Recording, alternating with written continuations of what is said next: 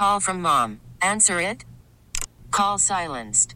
Instacart knows nothing gets between you and the game. That's why they make ordering from your couch easy. Stock up today and get all your groceries for the week delivered in as fast as 30 minutes without missing a minute of the game. You have 47 new voicemails. Download the app to get free delivery on your first three orders while supplies last. Minimum $10 per order. Additional terms apply. T-Mobile has invested billions to light up America's largest 5G network from big cities to small towns, including right here in yours. And great coverage is just the beginning. Right now, families and small businesses can save up to 20% versus AT&T and Verizon when they switch. Visit your local T-Mobile store today.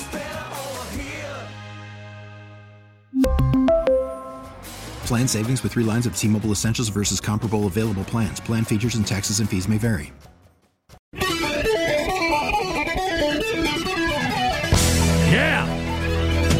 And here we are on a happy hump day, Trump Day. It is 6.08. You're tuned to the Bob Rose Show. Greg Cassidy is here. And your time check brought to you by Hayes Jewelers, where the answer is always yes. Louis Valdez from Gun Owners of America in the 7 o'clock hour. Congresswoman Kat Cammack uh, at 9, and then Blaise Ingoglia uh, at 9.05. Uh, did I say Kat at 9? 8.05. You meant eight, yeah. Yeah. Uh, uh, what I'm trying to say is we've got a lot of guests today, a lot of information. Yes. It's going to be a great show, and we appreciate you coming along for the ride. And plenty of Trump stories because it is a, uh, a happy hump day, Trump day, although not happy for, uh, certainly not for Melania, as uh, her mother passed away and died at the age of 78. I have another uh, Trump story. Again, this probably isn't a great story, but it is interesting. A hot mic caught journalists joking about former President Donald Trump being assassinated. Oh, my goodness. As they waited for him to arrive at the federal courthouse in Washington, D.C., according to Mediaite, cameras were set up waiting for Trump's arrival and caught the journalist joking about getting a good video shot of Trump, but then referencing the late President John F. Kennedy's assassination. Uh, it goes something like this. You know what the worst part is? Even if he has his window open and he's hanging out of it, he'll be on the other side of the street. Oh, my goodness. I mean, the, the other guy says, I mean, if he's driving, we've got a good shot. Yeah, if he's driving with the front window open, yeah, or if it's a convertible, I wasn't thinking about that. Yeah, like if he just pulls up, like JFK. Yeah, Tacky.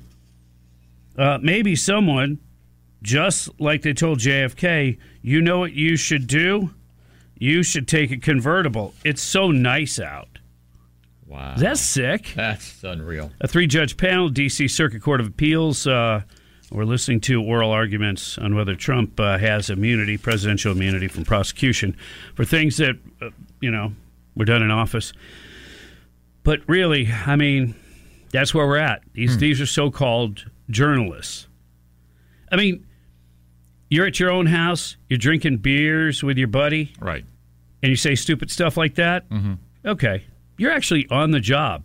Yeah. The former president actually will be arriving any time. And you're talking about JFK and taking a convertible? Come on. Right.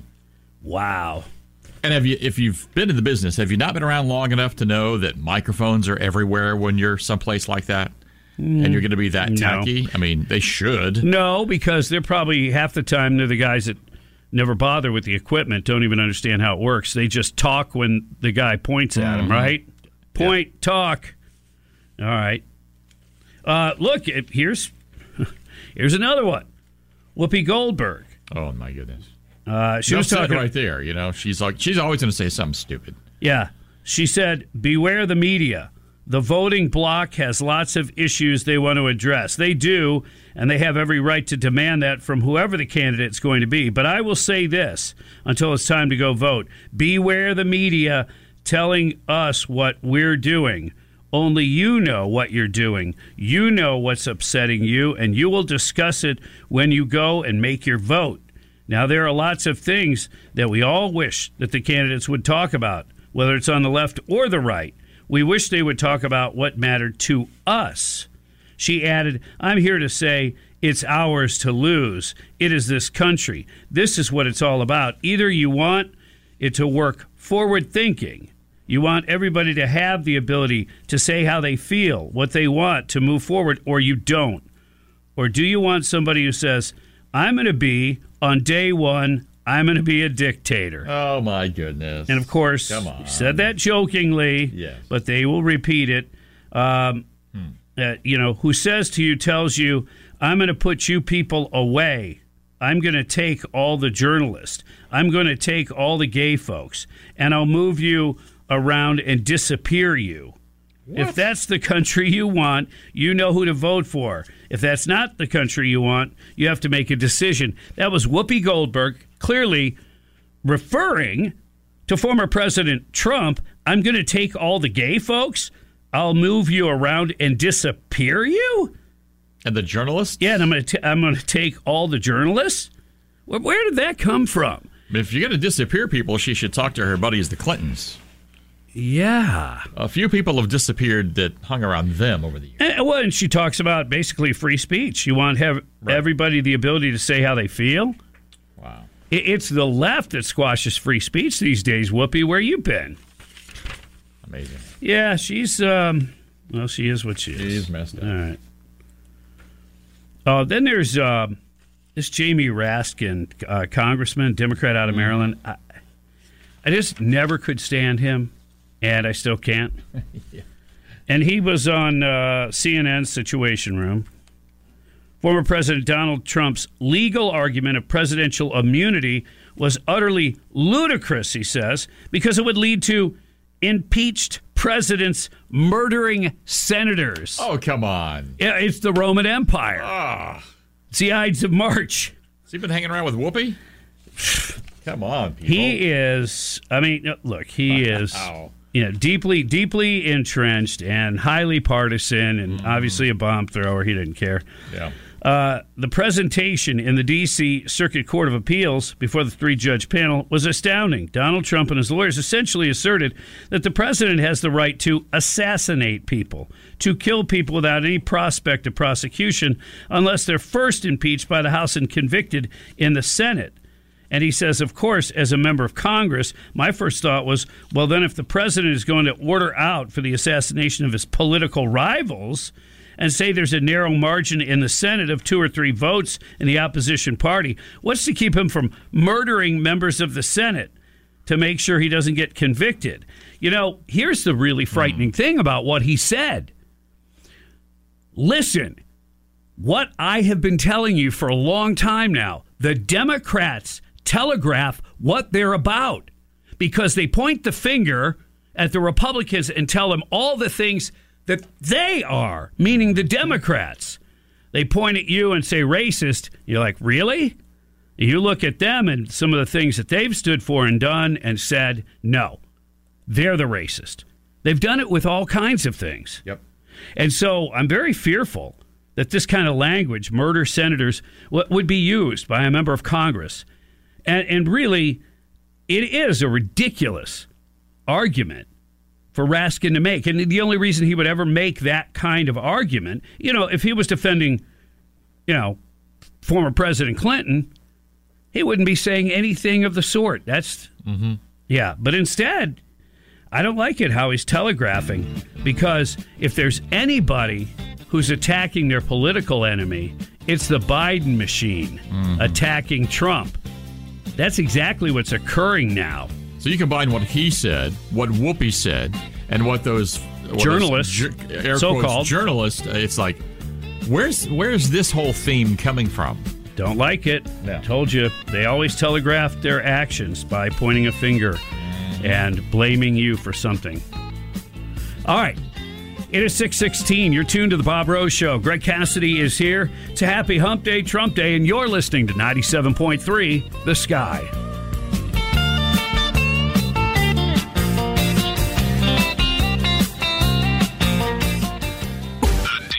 It's It's one thing to be like, I'm not very much a fan of your president. Now, 10 p.m. nights. But to be protesting to kill the Jews, who is you? To be here on our college campuses, GTFO. On 97.3 The Sky.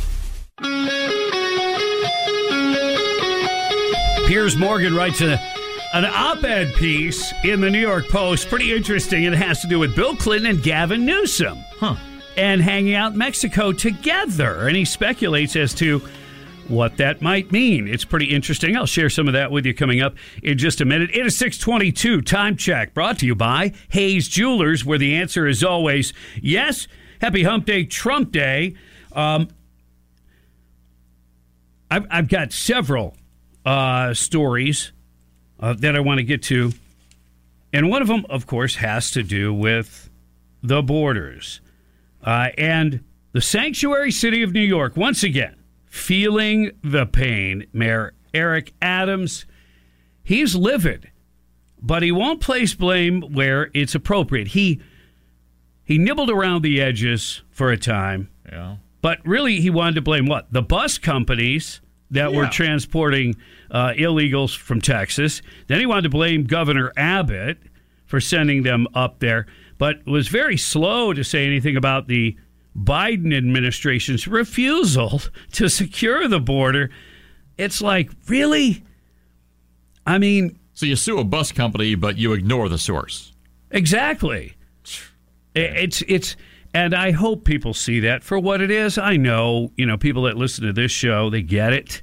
I just, you know, you wish that um, you know, uh, that there are Americans that are maybe, I don't know, independents, swing voters, whatever, that they would see this kind of thing. This is one of those clear-cut issues. Clear-cut issues that immigration good, unfettered immigration and and running across our borders bad bad and done via executive order on purpose, not accidentally. All right. So, uh, Mayor Eric Adams is forcing students to go to virtual classes now, at least in one school, so migrants can stay in the school gym. Nearly 2,000 border crossers and illegal aliens uh, will be moved from Floyd Bennett Field. And by the way, that's the same place, if you missed it yesterday, that I told you about several vehicles getting towed that allegedly were in possession of illegals. And they were pricey, nice vehicles. So that, yeah, that raised some eyebrows because that same neighborhood that surrounds Floyd Bennett Field in Brooklyn, uh, they were knocking on doors, the illegals, many of them, asking for food, change, handouts, whatever. But yet, many of them, or at least several of them, had very expensive, nice cars, like uh, what, a Toyota Sequoia? Uh huh. Late model? Yeah. Well, that's pretty nice. But you need change for food. Okay. Or gas. Yeah, nowadays. So he's moving 2,000 border crossers into a Brooklyn high school gymnasium that will force students into virtual classes. Adams, Mayor Adams announced that the border crossers would be uh, moved uh, into this gym at James Madison High School in Midwood. It's a neighborhood of Brooklyn. School faculty were told to take important items with them from their classrooms and offices when they left the campus on Tuesday. If they're going to be housed in the gymnasium, why would you have to worry about possessions that you may keep in your classroom or in your office? Is there a lack of trust? Is there a behavioral issue associated with this? Things that make you think about it. Mm-hmm. Things they should have thought about before they labeled themselves sanctuary Yeah. and then helped Biden get into office in some way, shape, or form, if you know what I mean. All right, so you've got that. Oh, we're sanctuary city. Yeah, come on in. Until you send us people, then we're like, no. White House aides, they're afraid of President Joe Biden. Yeah. What, afraid he's going to yell at you and have a stroke? Yeah, kinda. He does yell a lot. Kind of. They use the term, uh, he'll bite your head off. Biden struggles with anger outbursts when peppered with unwanted questions, especially questions about the Biden family corruption. yeah, that would Yeah. kind of irritate you. And we've seen him on the campaign trail be pretty rude to people. Throughout Biden's 2020 presidential campaign and into his presidency, the president consistently used anger in an attempt to dispel questions he did not want to answer. Biden leveraged his defensive anger at at least five times. At least five times he did when questioned about the family's business dealings. Biden's anger apparently extends uh, past the issue of family business. For instance, former President Barack Obama, quote unquote, fears Trump can defeat President Joe Biden in 2024 and believes he is way too zen, too complacent, and unimaginative. Really? Spe- That's Obama on Joe. Okay. That, that's probably actually kind compared to some of the things he said previously about Joe. Uh, White House aides fear Biden's anger and do not want to convey to tell him that Trump could defeat him in 2024. People close to the White House uh, fear there aren't enough people willing to give Biden the bad news Oh, man. because those who do can get their heads bitten off.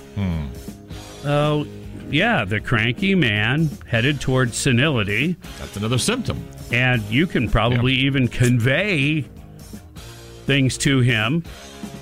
Doesn't mean he's going to fully understand. Mm-hmm. 628 on the Bob Rose Show. Greg Cassidy is here. Happy Hump Day, Trump Day. Special guest Luis Valdez from Gun Owners of America up at the top of the hour. Don't forget to download the Audacy app just in case you miss interviews or podcasts. A U D A C Y, Audacy, and then search 97.3 The Sky. Here's what's trending now on the sky. Albert Shell Jr. is, is responsible for one of the more heinous acts that we've seen in Ocala in a long time. The news that's trending. Defense Secretary Lloyd Austin hospitalized. National Security Council didn't know it. White House didn't know it. The news that's now. Illegal immigration. This is a national crisis that has to be resolved by Congress. The news station. Hello, Iowa. The MAGA Republicans, led by a defeated president. Now, more news. Updates every half hour. Breaking news at once. Worried about letting someone else pick out the perfect avocado for your perfect impress them on the third date guacamole? Well, good thing Instacart shoppers are as picky as you are. They find ripe avocados like it's their guac on the line. They are milk expiration date detectives. They bag eggs like the 12 precious pieces of cargo they are. So let Instacart shoppers overthink your groceries so that you can overthink what you'll wear on that third date. Download the Instacart app to get free delivery on your first three orders while supplies last. Minimum $10 per order, additional term supply. T-Mobile has invested billions to light up America's largest 5G network from big cities to small towns, including right here in yours. And great coverage is just the beginning. Right now, families and small businesses can save up to 20% versus AT&T and Verizon when they switch. Visit your local T-Mobile store today.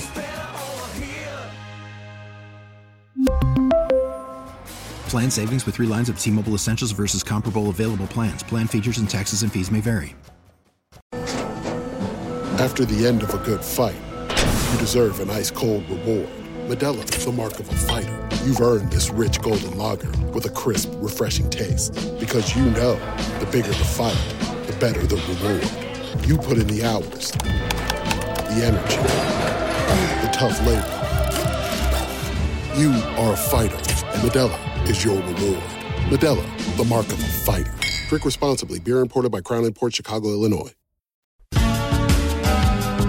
using a dramatic performance to explain and show some political insight, as shared to us by one Piers Morgan in an op ed piece in the New York Post. Welcome to the Bob Rose Show, along with Greg Cassidy. Thank you for tuning in and supporting what we do on a happy Hump Day, Trump Day. Plenty of stuff on Trump to come. But first, Piers Morgan wrote this piece. And for dramatic effect, Greg and I are going to assume a couple of roles. I'm going to be Gavin Newsom, mm-hmm. and you're going to be Bill Clinton. Okay. Okay. All right. Come on, man. I know you want to get into character, but put the cigar down. That's not even funny. The photos of Bill Clinton and Gavin Newsom, uh, uh, you know, have been floating around. Sure. Piers Morgan says, What were they doing together? What does it mean for the 24 presidential race? Is this the first real proof that there is a secret Democrat plot to oust Joe Biden? The more you look at the pictures and consider the timing just a week before the Iowa caucus that starts the election year, the more suspicious it all gets. So here's how Piers imagines this get together as he plays kind of the fly on the wall. Okay. All right. I'll All right. start things out All here. right. Yeah. Happy New Year, Bill. Amazing coincidence uh, bumping into you here. Ah, it's not a coincidence, Gav. I, I needed somewhere to hide from all this Epstein stuff, and given you're the invisible presidential candidate, you seem the perfect person to be with. I'm not running for president. Yeah, sure. And I never got up to anything with uh, Jeffrey either. Did he really videotape you having sex with girls? I did not have sexual relations with those women. Oh, yeah. Okay, okay. I may have had relationships that were not appropriate. Nice shirt, by the way. It makes you look very youthful. But then again, I hear you like like 'em young. Ah, a little mass cigars. That's what Monica said. Anyway, Trump did way better things with Epstein than me. Ah, the Biden playbook. I may be terrible, but Don- Donald's even worse. Exactly. Hey, speaking of Biden, he's got to go. He's a walking corpse whose poll numbers are so bad even Nixon's looking down or, or up with a smug grin. Agreed, but how do we get rid of him? He's determined to run again. Run again? He can barely walk. I'm so fit. LeBron James broke his finger punching my abs. Yeah, you're too fit. Americans like the presidents to be regular guys. I'm not talking about William Taft level fat, more my pre vegan shape before all the, the, the lentils made me look like Victoria Beckham. Bulk up a bit with some extra $5,000 rule breaking dinners at the French Laundry. I won't be taking rule breaking lectures from you, President Pinocchio. Oh, I didn't lie. I didn't know what sex is. Let's get back to Biden. You need to make a, uh, a move now before it's too late. Is there precedent for an incumbent Democratic president pulling out during primary season? Of course, the two most recent were Harry Truman in January of 53 and Lyndon B. Johnson in March of 68. Why did Johnson quit? Bad approval ratings, ailing health, unpopular war, you know, Vietnam. And he said it is in his resignation speech increasingly partisan division. Bingo! Biden's got even worse approval ratings 33 to 36 percent. He's 20 years older than Johnson was and clearly uh, going senile. He supports the wars in Ukraine and Gaza that are both increasingly unpopular and partisan division today.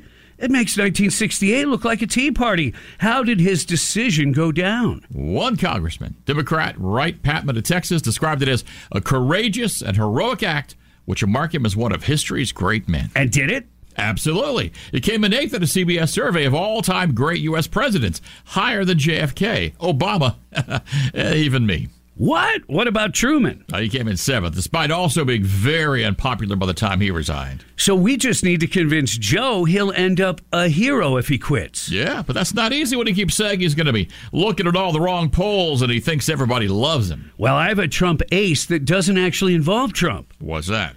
Buy one, get one free. If I'm the nominee, Kamala Harris can't be my running mate or VP because we're both from California. Bingo. That's a bit like a trick Hillary would try to pull when she said that if they voted for her, they'd get me back in the White House, too. But uh, even that didn't work. If I do run, can you keep Hillary away from the limelight? She's political anthrax to any campaign. Ah, relax, buddy. I didn't even bring her here to Mexico. Maybe we can lock her away somewhere with Joe. Well, as COVID proved, you're America's lockdown king, so if anyone could find a way to do that, any it's you. Yeah, any more advice? I just keep saying you're not running and that you got a full confidence in Biden.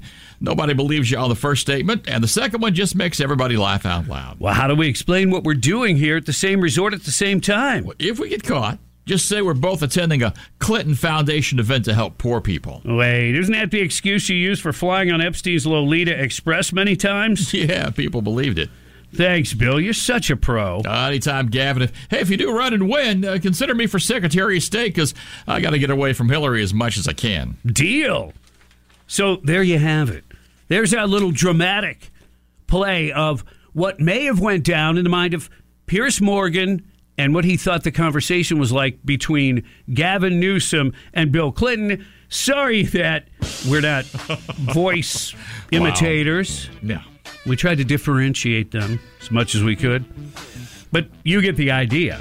Is the fix in? Why else would they be hanging out? Right? I mean, if Clinton, I mean, oh, that's right. He just has regular conversations all the time. Remember on the tarmac, T- talking about grandchildren. Oh yeah, yeah, yeah. At a critical time. Sure. Mm-hmm. Yeah, that's right. 645 on the Bob Rose Show. Greg Cassidy is here. Special guest Luis Valdez from Gun Owners of America coming up at 705. And you're listening to 97.3 The Sky. Mark Levin. The Democrat Party has been the breeding ground of anti American hate for a long, long time. Six weeknights. Turning one group of Americans against another group of Americans. On 97.3 The Sky. 649 on the Bob Rose Show. Greg Cassidy here with a traffic update. Yeah, taking a look at the uh, Ocala National Forest. Looks like uh, we're looking at Highway 40 west as you are approaching uh, 314. Got a vehicle crash. Understand law enforcement are on the scene, but that is backing up a little bit. All right, good stuff. I mean, well, not good stuff, but at least people are aware of it now. Yep. Mm-hmm. Hey, coming up at 7.05, Luis Valdez will join us, Gun Owners of America, talking about an open carry bill that may make its way through Tallahassee this year. That would be great. So stand by for that. And just in case uh, you do miss it, remember the Audacy app. Download it today. It's free. A U D A C Y. Once you have the Audacy app, you just search 97.3 The Sky, and you can listen to podcasts or interviews that you may have missed, and uh, can really be quite helpful. You can also listen to the show wherever you are, as long as you have some sort of internet connection, right? Mm-hmm. All righty then. All right. Uh, it is a happy hump day, Trump Day. At least we're going to try to make it that way. And uh, so President Trump, he's going to be on at 9 o'clock tonight, Fox uh, Town Hall. Okay. Last night, it was Governor DeSantis. Mm-hmm. I only caught a little bit of it. Um, I thought he did pretty well. But again, like I said, I didn't catch the whole thing. Uh, tonight will be former President Donald Trump's uh, chance to convince uh, Republicans to support him in the primary. He also told Breitbart News exclusively that years ago, when he was uh, a U.S. Senator, uh, now President Joe Biden, was regarded by then Senator Ted Kennedy and his colleagues as the dumbest person in the U.S. Senate. now, that's not new. That's not a revelation. No, it's but not. it is interesting that it's come out again. Yeah.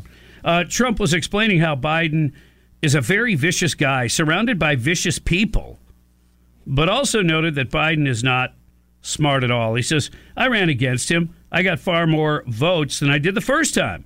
I feel I know him very well. A lot of times in deal making, you know a person better if you're doing deals than if you're with that person all the time. He's surrounded by vicious people, radical left people, and people that are ultimately going to destroy him. They give no quarter. They're willing to do anything like weaponize the Justice Department and the FBI, and all those things can come back to hurt Joe and them and everybody else. Ultimately, there's a level of viciousness that you don't see. Joe Biden is a vicious guy. He's not a smart guy, not smart at all. All you have to do is look at his academic credentials, but he's a very vicious guy. Hmm. He's tra- he's fooled Americans into believing uh, this image of nice. Yeah. And then he talked about the Kennedy thing. He's got this image of nice. When Ted Kennedy, who I knew very well, he's a Palm Beach guy, rich family, had a house on the ocean a mile down the road. I was very friendly with him for various reasons. I said to Ted Kennedy, who's the smartest guy in the Senate? He gave me a name. I won't tell you Hmm. because I cannot stand the guy. But but it was really true. He's a smart guy. Then I said, Who's the dumbest? And he said, Probably Joe. I said, Who's Joe? He said, Joe Biden. Why is he the dumbest? He said, It's because he doesn't understand concepts, he doesn't understand policy. He doesn't understand anything that is complicated, like taxes and various other things. Uh, he's hale and hearty and well meant. It's true, sort of, with the smile. You can see a friendliness there, but it's not friendliness. Ted Kennedy said he's the dumbest guy in the Senate, and now he's our president. Wow. That's uh, interesting stuff. And what else has President Trump said lately? They're losing in every poll. They're losing in almost every demographic. Uh, numbers came out today that are uh, really very mind boggling if you happen to be Joe Biden. and I think they feel this is the way they're going to try and win. No, they're going to try everything. Mm-hmm.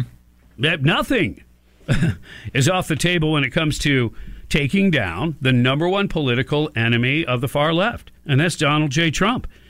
And we're seeing it. We're seeing it unfold in courtrooms as they're all being weaponized against him. The Supreme Court, I think, will rectify some of this.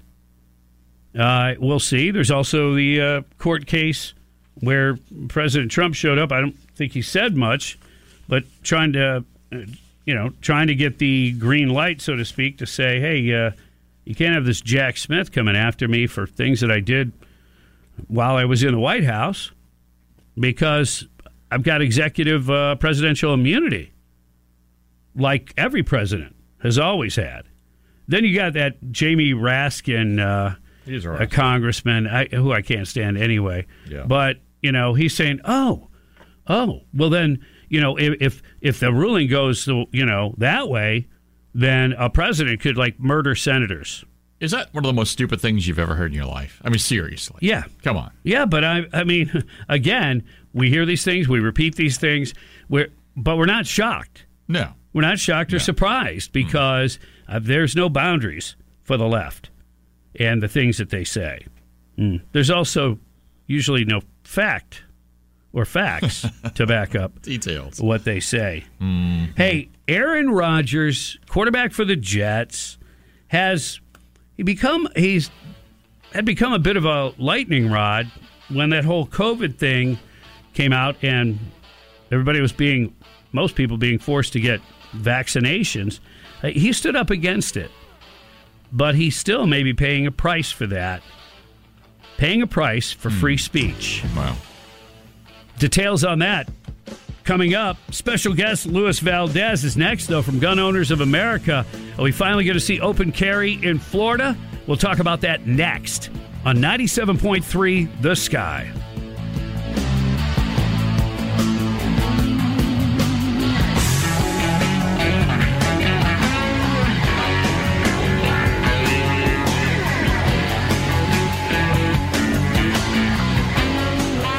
Twenty twenty four means a breath of fresh air. New beginnings. and it also means new news. The presidency. Are you ready? An election year. Impeachment. Added to the federal debt. Debt limit crisis. World peace. Keep it on the sky in 2024, and we'll keep you up on the new news that matters. A lot will happen. New year, Primary race. When you cast your vote. new news. Securing the border. Hamas and Islamic Jihad. Israel is fighting the just war. The news station is News Talk 97.3. Now, with the MLB app, you can get baseball your way. Pick your favorite team, your favorite players, and get customized highlights, stories, and breaking news right on your home feed. Follow the action with Game Day, where 3D replays add another dimension. Plus, notifications can keep you connected to every pitch, every hit, every game. The MLB app. Baseball your way. Download it now for free from the App Store or Google Play. Blackout and other restrictions apply. Major League Baseball trademarks used with permission. Good morning and welcome. Happy Hump Day, Trump Day. It is 7.06. Time check brought to you by Hayes Jewelers, where the answer is always yes. You're tuned to the Bob Rose Show along with Greg Cassidy. Thank you for tuning in. We appreciate it. Yeah, it's a Hump Day, Trump Day. President Trump in a town hall meeting tonight at 9. That's counter programming, I guess, to the uh, the rest of the GOP candidates debating in Iowa. That's to take place tonight as well. But joining us right now, Gun Owners of America Florida Rep Luis Valdez. Good morning, Luis. How you doing, sir? Good morning. How you doing? Doing fine on my end here with this wonderful, nice, chilly weather. We we fared okay through the storm. You know, uh, there were some uh, trees down. There was definitely some some damage, but by and large, I think uh, I think most folks did okay. Although you know, today will be the day where we can really go through all that stuff. But I I I, think you've got some good news you want to share with us. It has to do with the possibility of open carry being a reality here in Florida.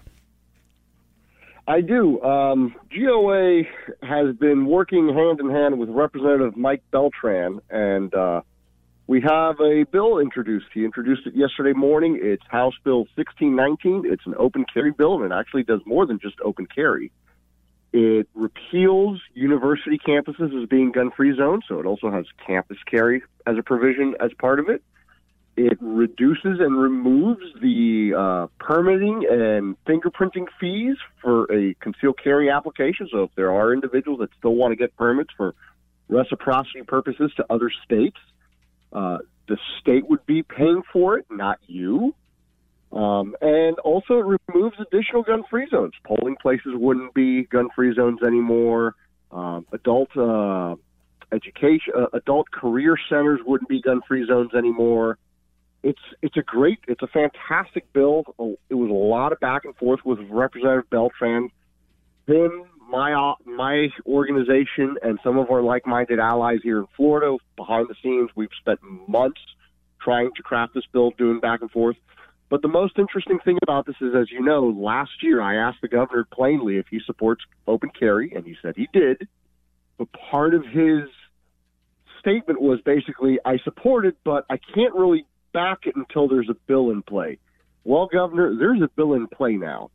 And the real interesting thing about all of this is that we have a Republican supermajority, so you would be thinking that would we would have Republican lawmakers jumping over one another to introduce such legislation to make Florida a true constitutional carry state. There's not one in the Senate yet. Um, I would hope someone like Blaise Ingoglia, for instance, would introduce an open carry bill, but instead it appears he's introduced a bill to expand red flag laws. That kind of has me in a conundrum here and scratching my head, especially since Blaise voted against the Parkland bill and red flag laws originally back in, eight, in 2018. So is someone in the Senate kind of putting the screws on him? I don't know. We'll find out. Well, we'll but find. This we'll, is excellent. We'll we'll find out sooner rather than later because Blaise Ingoglia is scheduled for uh, 9 a.m. this morning. So we're going to ask him specifically about that red flag bill and why he supported that when he was against the uh, Stoneman Douglas thing and and uh, other measures. So yeah, that'll be interesting to hear um, how he defends that. Okay, and here's the, the other question related to this open carry bill. Yeah, you can present a bill, you can have a bill, but it's got to make it out of committee. Has it done that, or what? How will that process take place? Because that's how they've been able to shoot it down. No pun intended. Well, you're you're correct on that. That's how they've done it in years past. But the first step is getting a bill introduced in and of itself. Um, as you know, if a bill isn't even introduced, you can't make noise about it. But now gun owners could make noise about it because a bill has been introduced. And at the same time, this does put the governor between a rock and a hard place. The governor says he supports open carry. The governor says he wants Florida to not be lumped in with states like California, New York, Illinois, and Connecticut, the only four other states in the country that ban open carry. And the governor says he would expend political capital if a bill was introduced. Well, again, a bill has been introduced. So, can the legislative leadership can they kill it in committee? Of course they can. Can they make sure it never gets heard in a committee?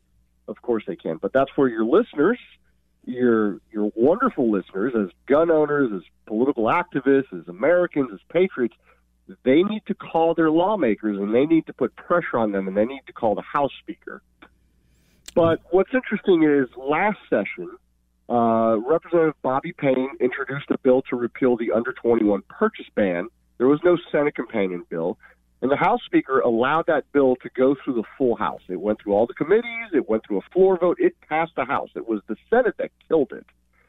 So hopefully, uh, House Speaker Paul Renner will do the same for this open carry bill and for Representative Bobby Payne's uh, new repeal bill. He introduced the bill again. This time it's um, uh, House Bill 1223. Again, that repeals the under 21 purchase ban.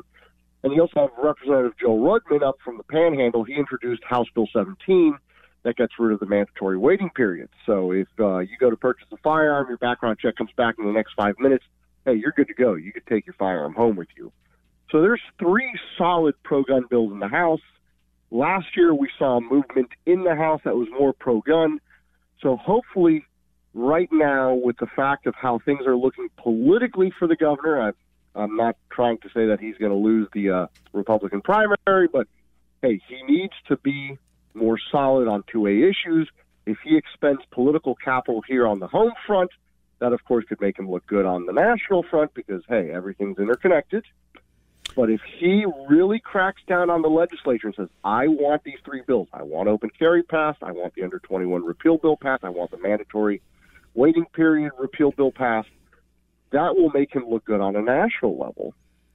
But the benefit for us as Floridians is that we have our rights restored. So the, the stars have aligned, and we really need to put their feet to the fire and hold them accountable. Well, if you're going to run as you know the the freedom guy and the free state of Florida and all the other things that you tout. Uh, certainly, and you've brought this up before, uh, the record when it has to do with uh, guns, gun ownership, and freedom, uh, the state of Florida is actually lacking quite a bit. Uh, quickly, here's my concern on the open carry thing. Um, you and I get it, restoration of rights, and we understand how important that is. But there's going to be some, I'm telling you right now, that are squeamish about the campus carry part of it. That's not going to be a uh, a deal breaker, will it? Is there flexibility to where there, you know, to get it passed, it might have to do away with that for now? Our goal organizationally is to reach for the brass ring and try to push for as much as possible. Um, as you know how politics are, it's like making sausage, it's a mess. Um, but we will not compromise on this bill. Uh, if lawmakers in the legislature do, that's on them. But organizationally, we will fight tooth and nail to get a full restoration of rights as best as we can, no or no less. Well, and, and, and real quick, Biden, uh, I guess he went back to uh, same old song and dance, going to ban ARs, assault uh, rifles, whatever he calls them, weapons of war, and he's going to ban high capacity mags because he's done it before. He's going to do it again. I guess he forgot the part where it didn't do any good to lower crime rate. It, absolutely not. Uh, the Clinton assault weapons ban that Joe Biden had uh, uh, authorship of back from 94 to 2004 at no point did it reduce crime. What reduced crime was states across the country in the 90s liberalizing their carry laws and going from no to may issue to shall issue. Because looking back at the statistics and the numbers, prior to 1994, the majority of states were no carry. You couldn't carry a firearm, period, for self defense. By the year uh, of 2004, most states got it. Now, that's back when they used to actually punish criminals, too. So if they're in prison, they can't go out and commit other crimes, but apparently they don't understand that logic now. And on that note, on that note, I'll, I'll let you go. Luis Valdez, representative for the state of Florida Gun Owners of America. Uh, we really appreciate your time. Look forward to speaking to you again with hopefully more good news. Thank you. Thank you. It is 7.15. You're tuned to the Bob Rose Show. Greg Cassidy's here. Now it's your turn. What's bugging you? Whatever it is, people not burning their headlights when it's raining, whatever issue it is that's irritating you, call in, air it out, get it off your chest. What's bugging you is brought to you by Florida Pest Control. Call in now, 877 975 9825. You're listening to 97.3 The Sky. What's bugging you? And I know I, am not speaking just for myself, but so many of them other Americans out there. Get it off your chest now. We're not alone. 877 W Sky Talk. Brought to you by Florida Pest Control on 97.3 The Sky. 721 on the Bob Rose Show. Greg Cassidy is here. Your time check brought to you by Hayes Jewelers where the answer is always yes. It is time for What's Bugging You. A chance for you to call in, air it out, get it off your chest. All right. It's brought to you by Florida Pest Control. The only bugs they can't control are litter bugs. Call now 877 975 9825. Phil, what's bugging you? What's bugging me is I heard some very disheartening news. I grew up in Brooklyn, and my old neighborhood high school, James Madison, which I did not attend, but Chuck Schumer did, uh, Judge Judy did, uh, Bernie Sanders did, is now they evacuated the regular students and put 2,000 migrants into it. And it's another knife in the wound over there. And guess what? There'll be more people leaving there and coming to Florida. Thank you very much, Joe. Yeah, and and the mayor of New York, he still wants to blame what bus companies coming out of Texas Yeah. and the governor of Texas, Right. not put the blame where it belongs to be under the Biden administration. Justin, what's bugging you? Good morning, fellas. What's bugging me is I'm out there riding a motorcycle and I come through an intersection and they've painted the arrows on the ground so high up it's like a damn speed bump. Hmm. That's what's bugging me. I appreciate it. Yeah, and and those things, my experience is they can be kind of slick when it's raining. Um, that's been my experience. That's not a good feeling either. Pete, what's bugging you? the judicial persecution of President Trump. Uh, I have a question. I, I am not a lawyer, although I did pay one enough money to take his entire family on a trip to the White Mountains of New Hampshire many years ago. But uh, right after January 6th, Nancy, Nancy Pelosi uh, rushed through a hasty impeachment vote uh, against Trump at the last minute uh, before Congress adjourned the lame duck session. Uh, the Constitution protects us against double jeopardy. If he's already been impeached for that and and with no result, how can he continue to be prosecuted for the same uh, day's events? And uh, maybe somebody can chime in. Thank you, Bob. That that is a great question because that is what the Constitution that is their remedy for a president committing crimes, high treason, misdemeanors, or whatever. That that is the way that it works via uh, the impeachment. Otherwise, you have the presidential immunity. hmm But wouldn't, the, wouldn't they have the technicality that that is an internal thing and the other is a court thing? Well, Where you usually can't- the double jeopardy is a court thing. You can't. Well, you can't have it both ways. I mean, it's still you're dealing with criminal, supposed criminal activity, crimes, sure, and you know, high crimes and misdemeanors. So, y- and it didn't reach that Right. degree, that level. Yep. So that to me, that's that's the remedy, and it's been taken care of as as Pete shows. But I I'm not a scholar nor a lawyer. Mark, what's bugging you? Hey, good morning, uh, Bob and Greg. Uh, aside from uh, presidents doing press conferences by loud helicopters, what's bugging me is it probably another weasel in your thinking, but um, I'm not sure if you ever seen this guy engaging with Peter Doocy. His name is John Kirby. You you know him. He's a Navy guy, almost like uh, a Kat- uh, Katrine Jean Pierre, but. Uh, Basically, uh, when he takes questions, he, he basically reminds me of that guy from The Office, Stephen Carell, um, also known as Michael, the office manager. Like he, he reminds me of a Stephen Carell on crack. I mean, he, he's just it, it, it, it's it, it really bugs me every time I see him. Thanks, guys. Well, apparently he gets on uh, Karine Jean Pierre's nerves too because he likes to kind of take over. Like, let, Mhm. let me let me tell everybody what's going on. You can't you Right. can't handle this. yeah, which he's probably right. I bet she but loves it, that. It, it creates a bit of a strain, I guess. Nostradamus, what's bugging you? Hey, good morning, Bob. Thanks for taking my call. Thanks for having Louis Valdez on. What's bugging me is I was watching the Talking Head show, Meet the Press, on the 24th of December. And Catherine Herridge was on there. And there was a bunch of people in a round table, and Catherine Herridge is the senior uh, uh, correspondent for CBS and news correspondent. And she was they were they were talking about their predictions for what's coming up. And Catherine Herridge says for 2024, she's most concerned about a black swan event that could take place that could throw everything in turmoil with everything that's going on right now. And I thought that was pretty interesting coming from a mainstream uh, news correspondent who's been in the uh, you know the mainstream news media for for a long time. There are things going on, and you know I think she might be right. Well, she worked for a very long time for Fox News, and she was a. I found her to be a very credible source uh, for for information and uh, some insider stuff. Um, I yeah, I found her to be quite credible. So we'll see. Tim, what's bugging you? Hey, how you guys doing? Great.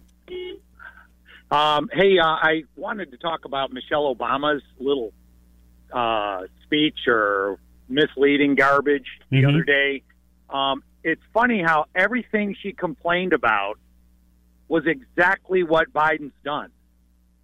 She was complaining about, oh, if Trump gets elected, we're going to be in wars. Mhm. Uh, he's going to be a tyrant. He's going to take away your rights. He's going to, and I'm sitting there thinking to myself, I'm going, wow, Biden's been doing all of this, and this is like classic Democrat. They keep accusing everybody else of doing what they're already doing. Yeah, that's bugging me too. They call you what they are. They say you're doing, in some cases, what they're just about to do. Oh yeah, no, they they telegraph it. I mentioned that earlier. Thanks so much, everybody, for your input and for participating in What's Bugging You, brought to you by Florida Pest Control. Coming up at 8.05, we'll speak with Congresswoman Kat Cammack right here on The Bob Rose Show, along with Greg Cassidy, live and local, 97.3 The Sky. Happy Hump Day, Trump Day. Good morning and welcome. You're tuned to The Bob Rose Show. Greg Cassidy is here as well. It's 735. Let's make it a great one. And and we will. Tonight at 9 o'clock, town hall meeting. Former President Trump on with uh, Martha MacCallum and uh, Brent Baier. Bret Baier. They'll have a um, town hall, like I said, a town hall 9 p.m. Now, CNN is hosting tonight's GOP debate in uh, in Des Moines, Iowa. Now, that'll have uh, Jake Tapper and Dana Bash from CNN as the uh, the moderators. Hmm. And the only two GOP folks that I guess made the, the cut, according to their particular you know CNN rules, was former UN Ambassador Nikki Haley and our Florida Governor Ron DeSantis. So they'll be the two facing off tonight, right before the Iowa caucuses. Got a question for kick you. off on Monday. The process does. How do you think that's going to feel without Vivek in there? Because he is still kind of interesting. Uh, you know, Christie, he's just a, a blowhard to, to blast Trump all night. That's his job. So I'm really surprised since you know he's such in cahoots with CNN that they didn't find a way to make sure he was in there. Well, I, I think it. I think this format with just the two of them could benefit Governor DeSantis. Okay, but let's be honest, Nikki Haley, and I'm not talking about substance. I'm talking about delivery. She's pretty good. She's sharp. Uh, she can make her point, uh, and even show some emotion without coming off being witchy, if you know what I mean. Yes. So she's good at that. Right. And um, she's very good at getting across her ideas and perhaps very good at kind of covering things that maybe she knows politically may not benefit benefit her Right. to be exposed. And but she kind of drew first blood with the whole Chinese business thing. Right. And I think if Governor DeSantis can kind of nail her down more on that, Mm-hmm. nail her down a little bit more on her being for taking the statues down, Right. I think that'd be two areas where uh, I think you could gain some some ground on her. Makes sense. Um, yeah. Yeah. So we'll, we'll see that format. But again, because she is, let's be honest, a, a very good speaker, Mm-hmm. and Governor DeSantis still has some some quirks. Substance wise, I, I I don't think it's a match. I think he can crush her. Right. But you know how that goes. It's how it's it's sometimes how it's delivered. Speaking of being delivered, when something called common sense was delivered uh, to Americans back in the day, uh, that they really got fired up. It was on this day, on this day, January 10th, 1776, Okay. Thomas Paine publishes Common Sense. And you don't hear a lot about it because hmm. the founding of the nation, it's the new ideas, self government, and all of that. And of course, getting away from England because of their overbearing style of government closely resembles what could be taking place with our government. In other words, they were mad enough at England back in the day to actually put their lives on the line because of the way they felt like they were being treated by England. Well, we're being treated like that by our own government now. I mean, you couldn't really have free speech. You couldn't really protect yourself from the government, and you were being overtaxed. Yep. Just to name a few. Yep. Thomas Paine, a reluctant English tax collector and failed businessman, arrived in America on the eve of the ev- uh, Revolution and published Common Sense. In the following pages, I offer nothing more than simple facts, plain arguments, and common sense. The cause of America, in a great measure, is the cause of all mankind. This fueled revolution in the minds of American people. It implored colonists to stand behind the heroic rebellion that was already underway against the British Crown in Massachusetts. The American Revolution was still in its infancy.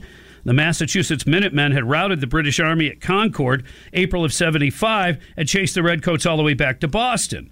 An army of New England farmers, now under the leadership of General George Washington of Virginia, was laying siege to the Brits in Boston in the winter of 75 76. Common Sense scripted, basically, the next chapter.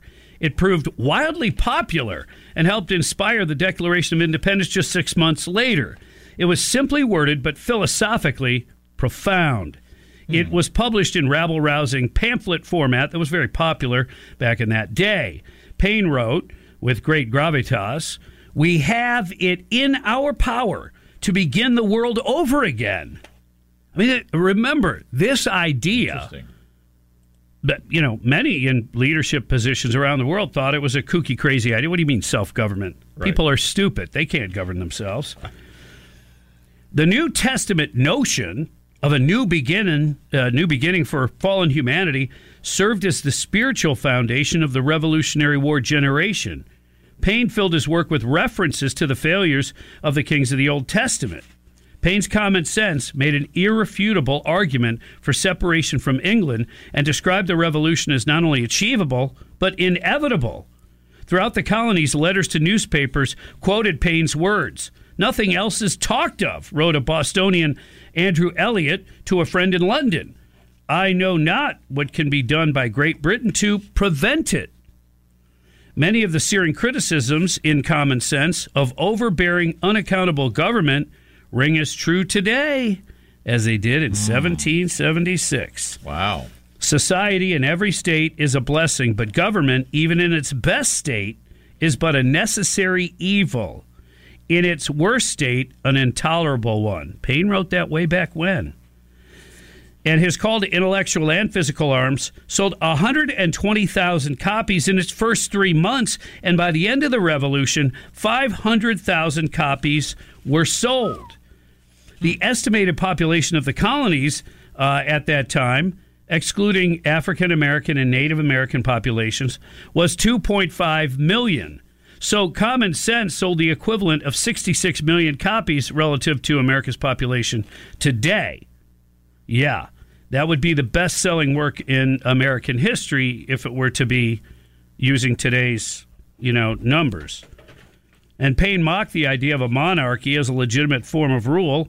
It was a truly revolutionary concept among a species governed since the dawn of recorded time by strongmen, tyrants, and uh, hereditary rulers. Wow. So, anyway, it, this is just another history lesson that is so important, and you wonder if young people know that, if they know of Thomas Paine, if they've heard of the publication Common Sense, if they've had a chance to look at it or read it. You know, Now how we're can you do? busy filling their minds with trans garbage and stuff like that in our schools. Yeah, I don't days. have time for actual real History? oh, and by the way, by Yeah. the way, Yeah. for those on the left who want to use the very, very tired and wrong argument of, well, he's just another old white guy who owns slaves. Mm-hmm. Not true. In fact, he worked very hard uh, uh, toward the prohibition of slavery. Really? Yeah, just so you know. Interesting. Yeah. You mean facts matter, Bob? Is that what you're trying to say? Like, like real history? Matters? Well, the, all the words he used were very powerful, and I think most conservatives today would would go along with it, all of it. yeah. Um, but and and those who wouldn't go along with it and trying to use that tired of shit. Well, he's just another one of those slave owning white guys who had power. No, that's not the case at all. Not the case at all. So Thomas Paine, common sense. Check it out for yourselves. Like and it. try to teach the youngins Yeah. about it. I brought this up earlier. Uh, Aaron Rodgers, he's a quarterback for the Jets, longtime quarterback before that for Green Bay. Won Super Bowl, set records, uh, uh, uh, quite the guy, but he's a lightning rod now because he's not afraid to speak on all kinds of issues, including very controversial COVID thing. When that came around, he said he wasn't going to do it. He was not trusting of the government. He continues not to be. The fact that he would air that out, though, is met with a lot of negative attention. Well, he did something, I guess, on Pat McAfee's show that really got under the skin of Jimmy Kimmel because he said something along the lines of um, that oh, when this list comes out, um, you know, there's a lot of people that are going to be unhappy. Mm-hmm. There's a lot of people, including Jimmy Kimmel, really hoping that doesn't come out. Oh man! And he defended himself recently on the uh, Pat McAfee show, and he, he said, "I wasn't calling him the p word, pedophile." Right. Yeah. It, it was more that you know the kinds of people that are guests on his show or hang out with him. Oh, most of them are probably on the list. Yeah. Yeah. But uh, yeah, Jimmy Kimmel was really upset over it. But but here's here's your clinching here's your clinching line. He said, referring to Jimmy Kimmel, Aaron Rodgers said, "Well, I think it's impressive. A man who went to Arizona State and has ten joke writers and can read off a teleprompter." I love it. Nailed it. Yes, he did. Yeah. oh, and it's okay for uh, athletes to be politically active, but God forbid if they're politically active against the left and the big government agenda, then oh no, you're a nutbag, right? 745 on the Bob Rose Show. Greg Cassidy is here. You're listening to 97.3 The Sky.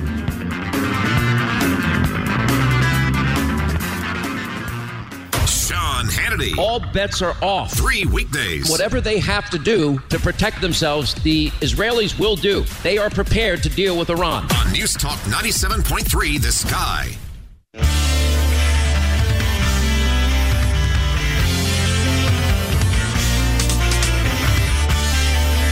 Good morning. Welcome. Happy Trump Day.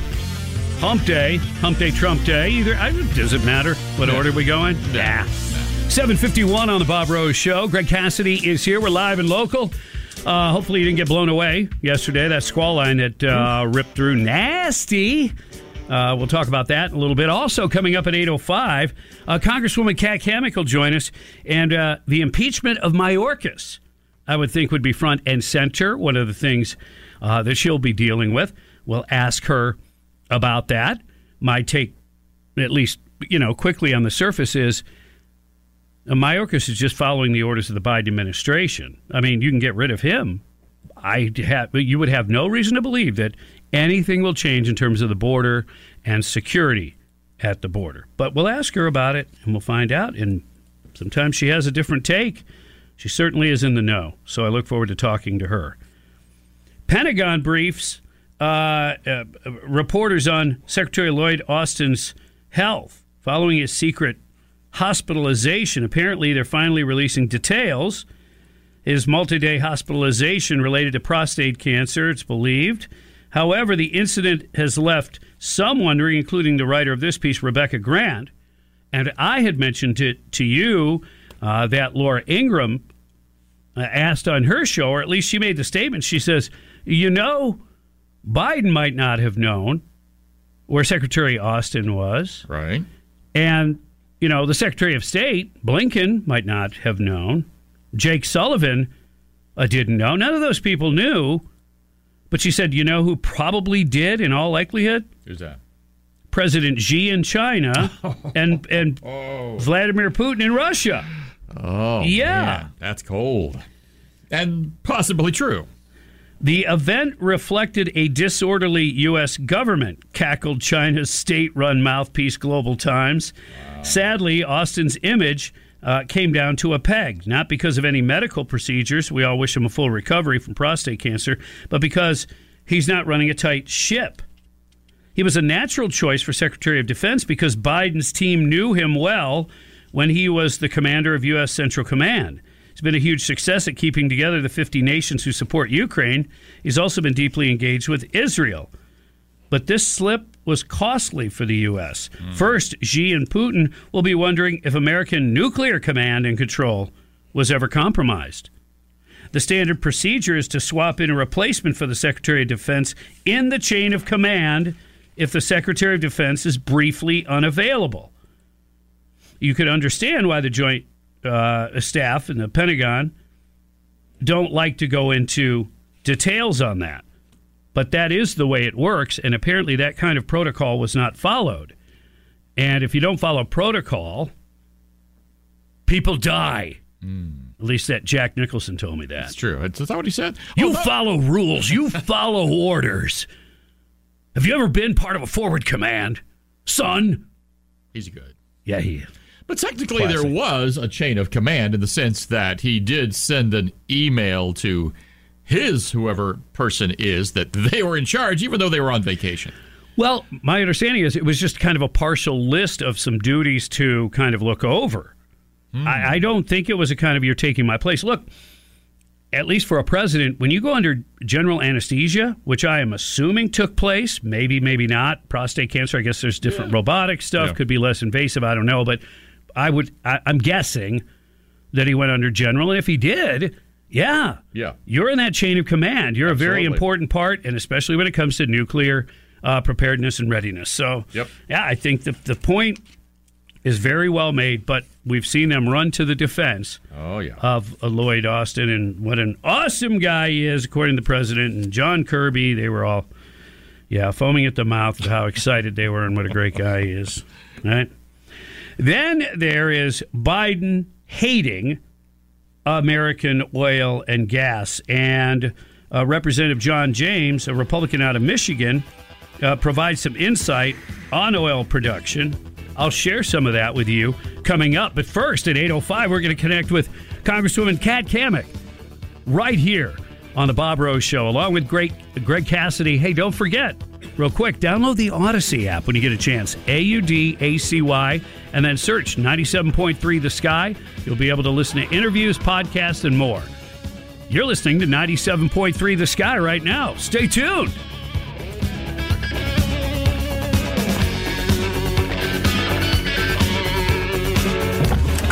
Ah, resolutions. Could lose a few pounds. Maybe save some money. And be less stressed. Resolutions. Wow. What?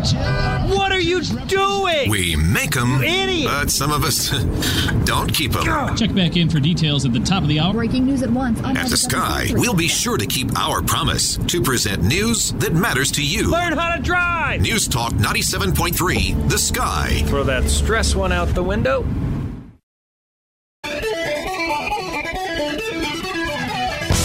I can do this show with one hand tied behind my back, but I can't do it if I don't turn on the microphone. There's that detail. Good morning and welcome. Hour number three begins. It's 8.07. Time check brought to you by Hayes Jewelers, where the answer is always yes. Some of your top stories tonight Trump town hall meeting on Fox, also GOP debate. Uh, and that will be between DeSantis and Haley. That's at 9 o'clock, and that'll be CNN. But without further ado, we want to speak with Congresswoman Kat Cammack. Good morning, Kat. How you doing? Hey, good morning, Bob. I thought that you you were going to say that you couldn't do the show without Greg. Oh. Oh, well, that's absolutely true. I didn't know I needed to mention that, but thanks for reminding me as Greg's head will be hard to fit out of the studio door without a yeah, I without a bigger head- shoehorn. I need bigger headphones. Um, let me ask, New ask year, new year, right, Bob? Yeah. Yeah, so so are you are you cooking up some popcorn? We're 2 hours away from uh, impeachment on Mayorkas. Um, I guess my question is uh, do you support it and what if anything do you think will happen as a result even if he is impeached will it actually change what's going on at the border? So obviously, I, I support the impeachment of Mayorkas. I mean, I, I've been on the impeachment of Mayorkas train for couple of years now. Um, the the challenge is not going to be making the case um, because the facts they don't lie. the The data is staggering. Every single month, we have seen an uptick in encounters at the border, more and more gotaways, and of course, I remind everyone that gotaways are individuals who were either seen on camera or by a a border patrol agent and got away. And the only reason that someone runs, and I've been on the border, I've actually seen it with my own eyes, you know, watching them run. It's because they are either affiliated and known to be uh, working for a cartel, a gang, they're a sex offender, um, or they have multiple deportations on their record already. And so they run and we have had millions of these gotaways on top of the 7.8 million illegals that have now been uh, released into the United States. And you heard Mayorkas this last week with agents. He said um, on it was an off the record meeting. He said this to them, but I mean, of course, it got out. 85% of all those encountered at the border are released into the United States. Now, I remember years ago, we were calling that catch and release. What they did under the Biden administration is they renamed the term to parole into the country to make it seem like these folks were here illegally. But when you have enough illegals who have come in under the, the tenure of Joe Biden, and it outpaces the number of births that American women have, have had, that's pretty staggering. You have had more illegals enter the United States and are here currently than you have had the the the children of American mothers born. I, I, it, yeah, and I have to I, I have to ask you this now. You, you explained the renaming of catch and release to you know paroled into the country, and we know these words they, they play these words game uh, word games on the left. But I, what is the legal argument for them allowing to happen what what is occurring what's what legally what's going on here? Did something change along the way where they changed maybe the, what what asylum means? Because it seems like what's going on now is illegal. They're crossing the border and um, it, we some court dates are dated like in 2030 mm-hmm.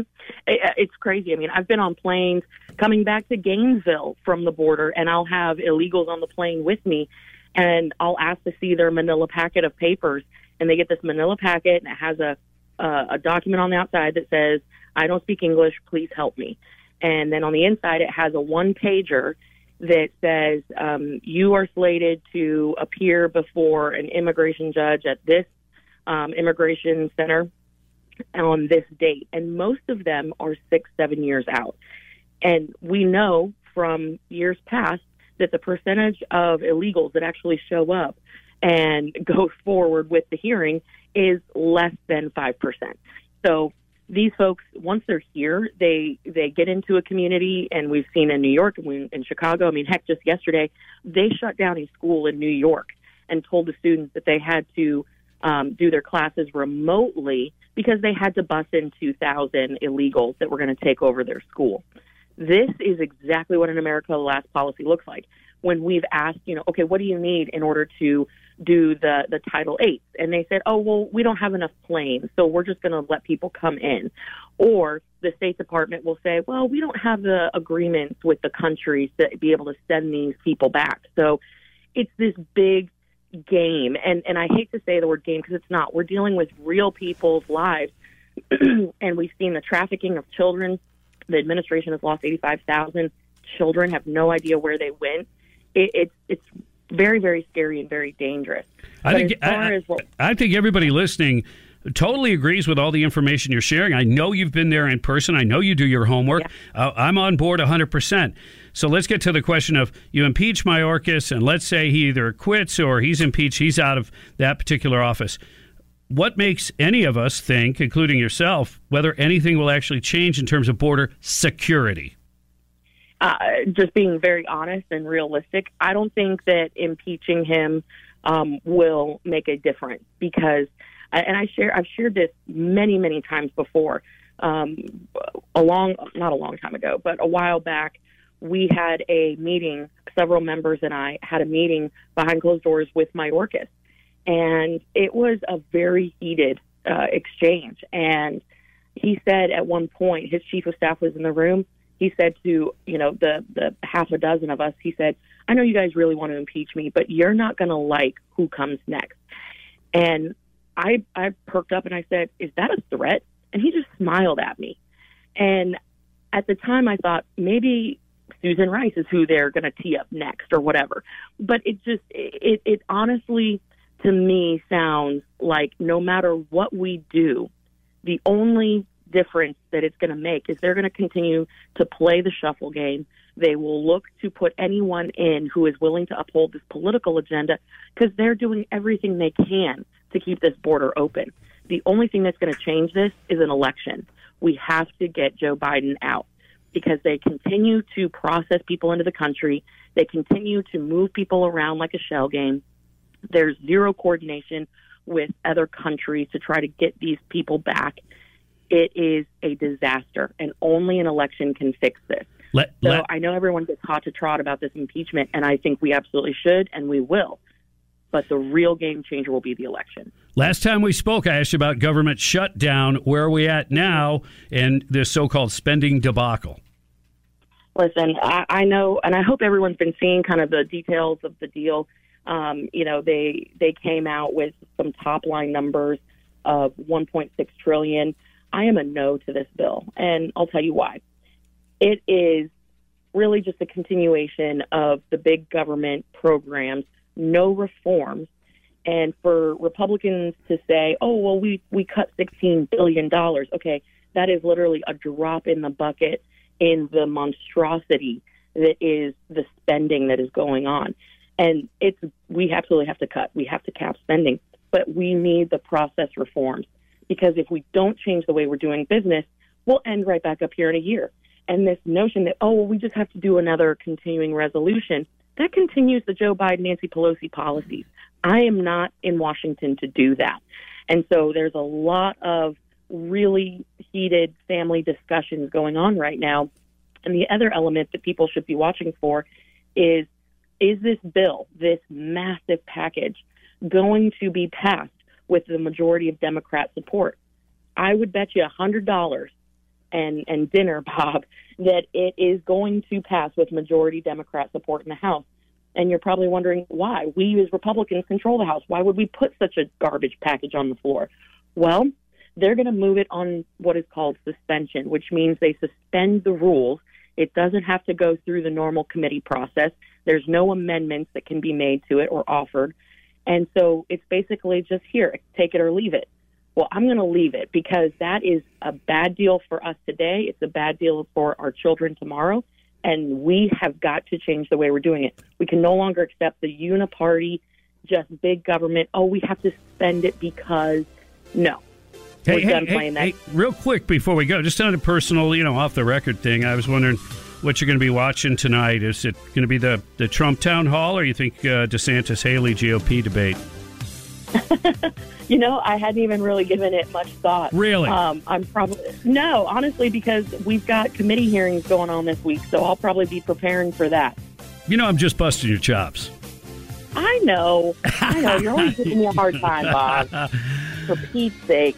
We, we appreciate we appreciate uh, your time and your energy, of course. So uh, go get him, Tiger, uh, uh, cat.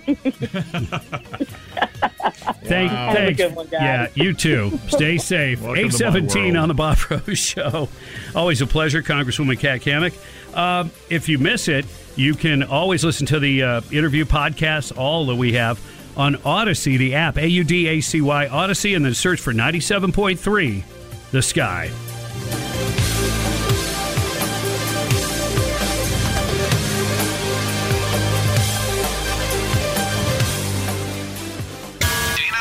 Joe Biden is like the big spender in the champagne room, and all these government agencies are thirsty strippers. The Dana Show. He just in their dollar dollar bills, y'all. Now, nights 10 p.m. on 97.3 The Sky.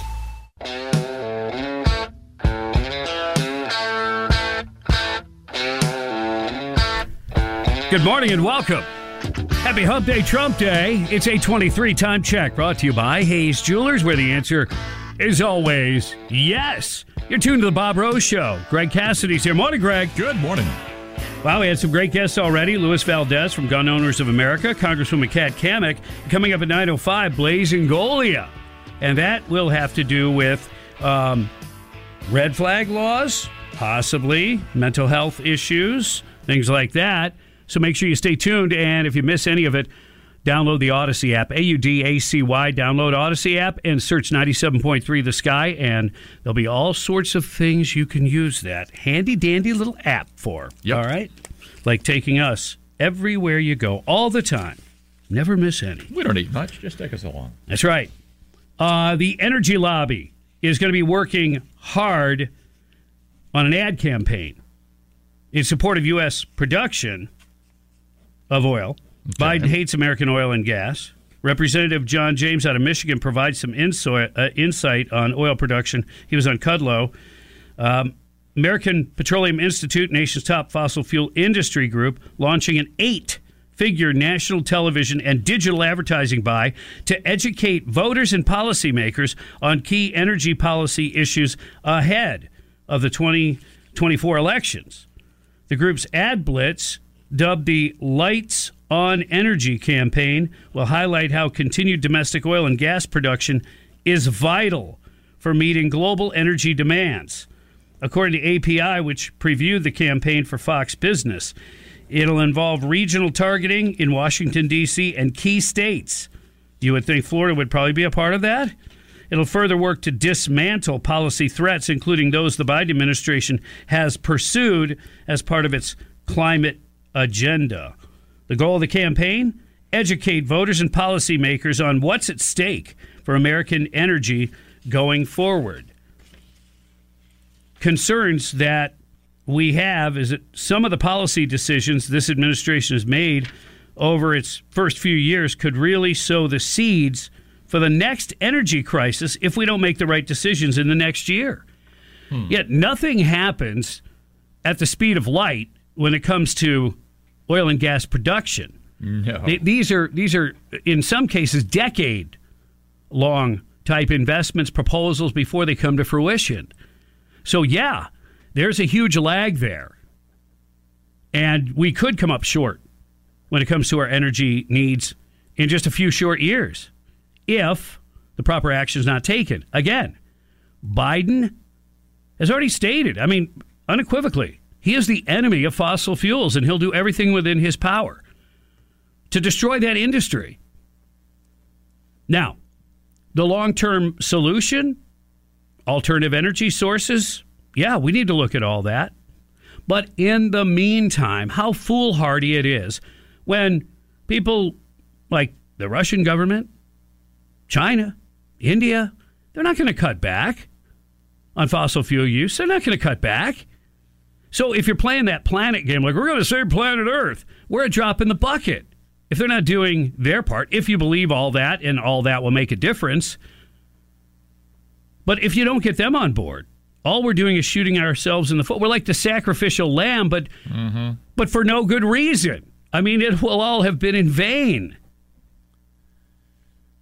Why is that a concept that is difficult to understand? And, and basically, Joe Biden, this is another tool in which he enriches our possible enemies, like China. He helped to enrich them. This whole thing, everybody has to have a battery operated car. He knew what was coming down the pike. He knew the Chinese had ramped up in a way that was designed to corner the EV market. And they've done a fantastic job if you're rooting for them, by the way. Yeah. And so, yeah, you'll be mandated into this idea, concept, but they're not building any power stations for you. And it doesn't come without cost in terms of energy. You've got to charge those batteries with something. I just. And it, it's frustrating. It is just so frustrating that they purposefully turn a blind eye to fact and reality. And their agendas, their agendas on the left are extreme. Make no mistake about it. 828 on the Bob Rose Show. Greg Cassidy is here. Plenty more to talk about coming up on News Talk 97.3 The Sky. Trending right now on the sky. The federal government must take responsibility and lead on this humanitarian crisis. It's the worst illegal immigration in our nation's history. We're making progress, but this is a very difficult issue. As it happens. President of Harvard, Claudine. The resignation of Claudine Gay. The news station. The Iowa caucus. We're leading by so much. Iran sending warships to the Red Sea. Could lead to a military conflict. More news. Updates every half hour. Breaking news at once on News Talk 97.3. The Sky.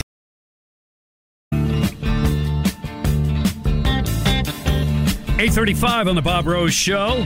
Good morning and welcome. Greg Cassidy here as well. Morning, Greg. Burr. Good morning. Yeah, a little uh, chilly start. Definitely uh, quite a bit different. How many degrees difference is it between this morning and yesterday at the same time? Weren't About we? 20. Yeah. Yeah. Yeah, it's it's uh, quite a bit of a difference. So be prepared for that. Uh, look, I'm fine with some drying out, some crisp Sure, weather. yeah. Yeah, but I don't think it's going to last. It's supposed to be another front. It's going to be uh, rolling Yep, through around so weekend time. Probably see some more wet, and then beginning of the week, uh, we could see some 32 early in the morning. Wow. Yeah. That's freezing, you know. Yeah, I've heard that. Did you know that? I, I, I learned that in school a very long time ago. Was it Dr. Fahrenheit who taught you? Yes. Okay. Not Celsius. You remember Ray Epps? Remember Oh, that yeah. name? Ray Yeah. Epps. Ball cap? Mm-hmm. Getting people fired up. We're gonna get we're gonna take the Capitol? Yep. Yeah. Well, Ray Epps, okay, he was on the FBI's most wanted list for a little while. Then he disappeared from their website and he reappeared and he finally was arrested. There was a lot of speculation whether he was working for the feds or not at the time. Uh, you know, my personal jury is kind of still out on that. But listen to this. Ray Epps clearly, I mean, was there, was at the Capitol. Clearly, they have him on video telling people we're going to take the Capitol. Yet, he received no jail time. He just went before the judge. No jail time, no restrictions placed on him, his travel during his probation. He will have to serve 100 hours of community service. That's it. While others rot, literally rot in a jail. Some that didn't take as active of a role as he did. He appeared remotely by video conference, so he didn't have to go to D.C. in the courtroom where Chief Judge James Boasberg sentenced him. And when Ray Epps urged people to trespass inside the Capitol, by the way, he knew it was a crime. You know why? He had an outstanding warrant for criminal trespass in Pennsylvania from 2015. he knows what trespass is. Uh, yes, he did. I don't have the information whether that was maybe perhaps politically motivated in some way, shape, or form. I don't know. But Epps' sentencing took place in the same building where Trump was attending an appeals court hearing. His lawyers arguing that he's immune from prosecution on charges he plotted to overturn the results of the 2020 election. But this guy, Ray Epps, remember, they, they called him conspiracy theories, that he was an undercover government agent who helped incite mm-hmm. the Capitol attack to en- entrap Trump supporters. He filed a defamation lawsuit against Fox News last year, saying the network was to blame for spreading baseless claims about him. I don't know if that was settled or what the status is of that. I can tell you this.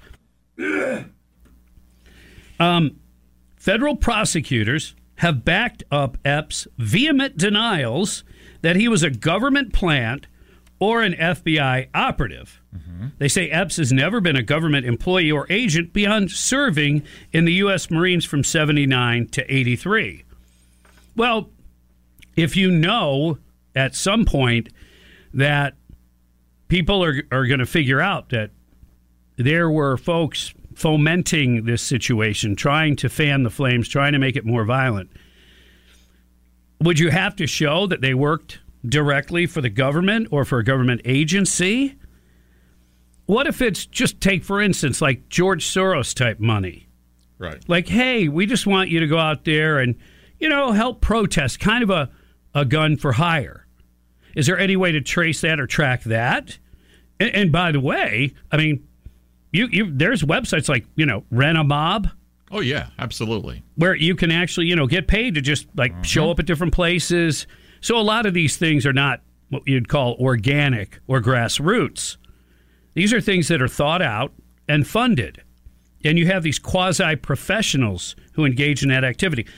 I don't know if that's the case with Ray Epps or not. All I can tell you is he clearly was on videotape. He clearly was trying to incite. Yep. The, the, the video from the night before, there were actually a few people calling him a Fed.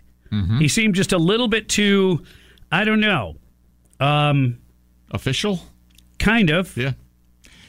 But two things kind of come to mind. One is it's the whole "methinks they doth protest too much." Even the judge said that more than 700 people have been sentenced in this courthouse for for their role January 6th, and not one is a member of Antifa or an FBI agent. The judge said that before sentencing him, and then they're calling him a scapegoat from the far right. Yeah. Uh, And come on, like the judge would know if somebody's identity had been like is he doing his own investigative work for him to say that and again you know Who did we learn from? How to how to make sure that money doesn't go directly from one place to the next. Make it a make it a trail that's hard to cut. The Biden family? Does that ring a bell? I know a little bit about that. Just a little bit. Yeah. Yeah. So listen to this, and, and there's even listen to the sympathetic tone. This ordeal has forced Epps and his wife to sell their property and businesses and flee their home in Queen Creek, Arizona.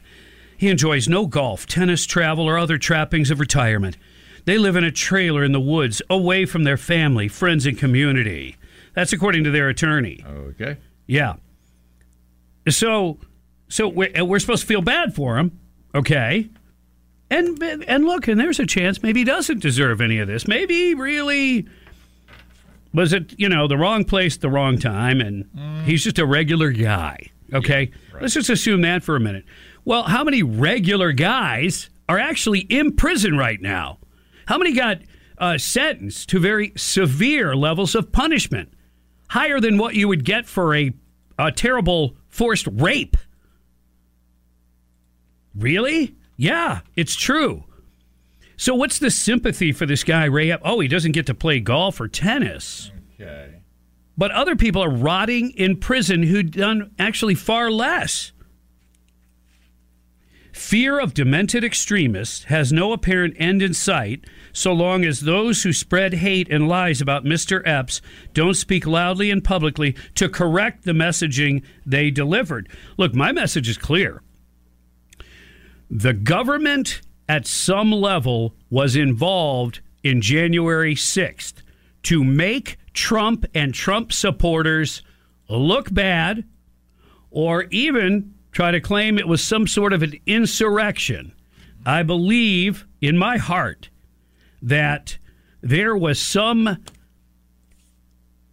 deal struck, something uh, where they conspired to actually kind of try to blow this event up, make it bigger, make it scarier. Uh, who knows better than how to get a crowd excited than you know the folks who work for our you know covert uh, secret intelligence gathering entities they don't know about psychological operations they don't know how to get inside of an organization like say i don't know the michigan militia and manipulate some members that are easily led that's the kind of terminology this person's easily led that means we can work on him Yep. we we- we know the techniques that are effective. I mean, they do. Mm-hmm. So, I I believe in my heart of hearts that there was definitely at some level this was definitely going on.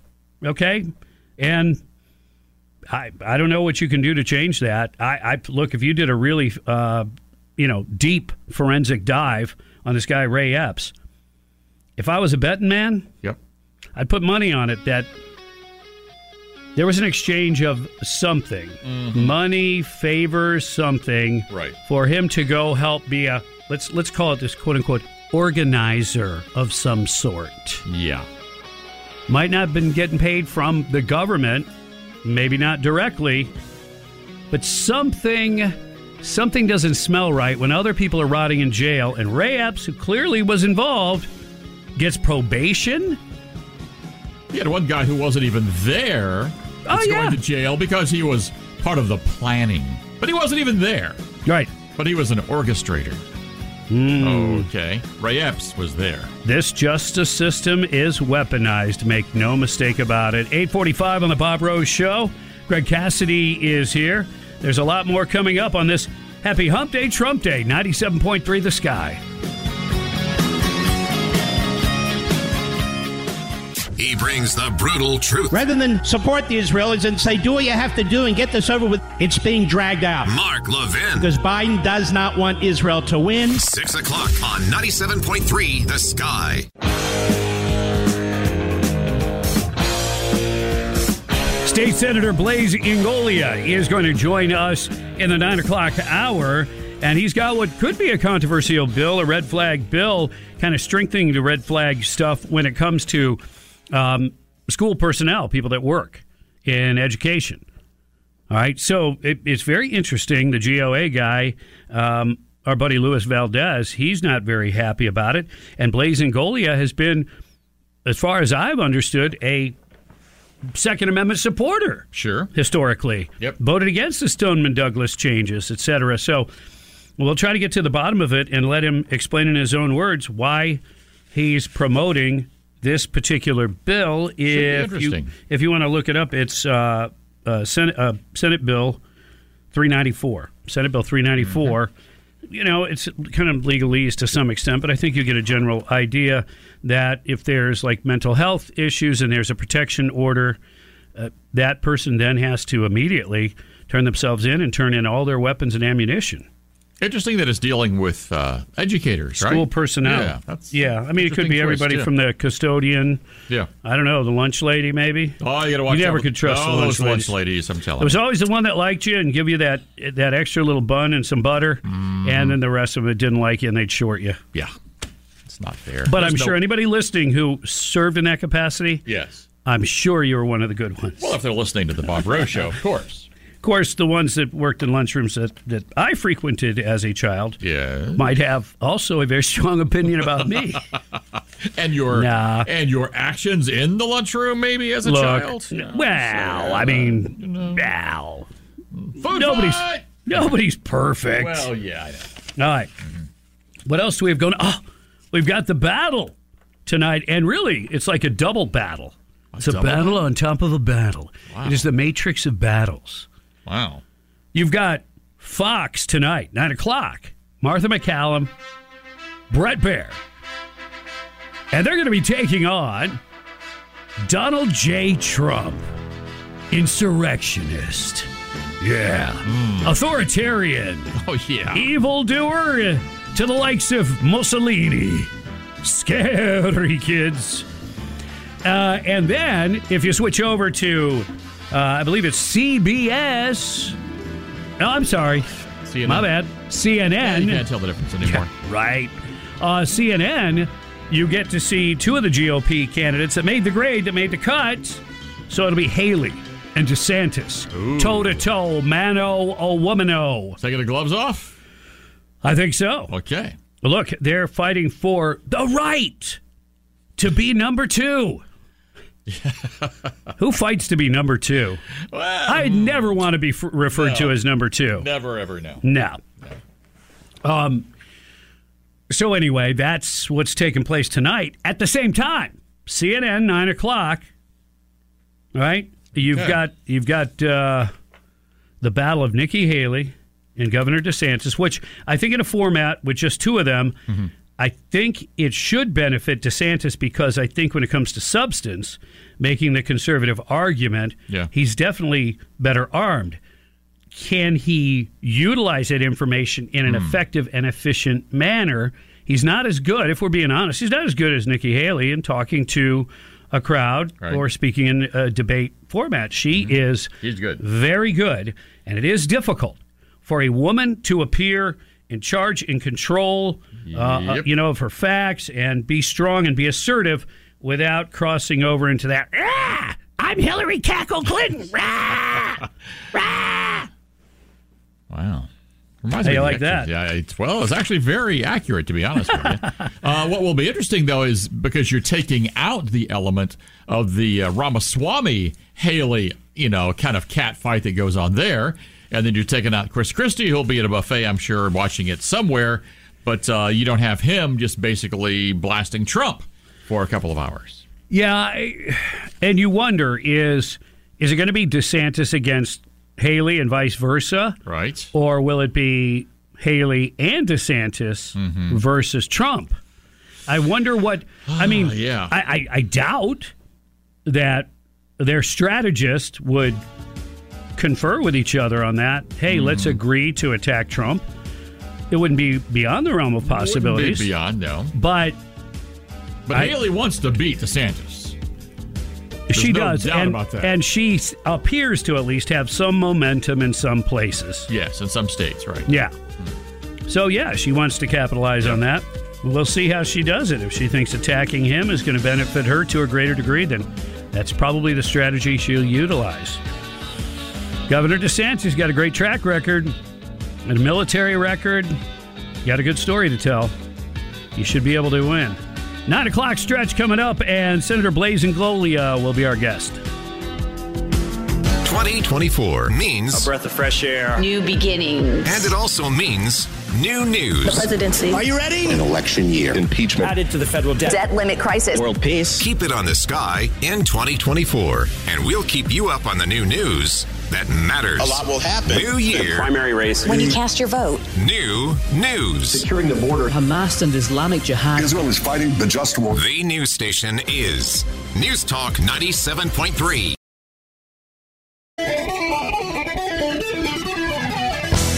morning and welcome. You're tuned to the Bob Rose Show along with Greg Cassidy, live and local. It is 9.06 time check, brought to you by Hayes Jewelers, where the answer is always yes. Tonight, Trump Town Hall on Fox. At the same time, CNN will host a debate between Governor DeSantis and former Governor Nikki Haley. But without further ado, we're going to talk to State Senator Blaise Ingoglia, that we've touched base with on a fairly regular basis. And good morning, Senator. How you doing?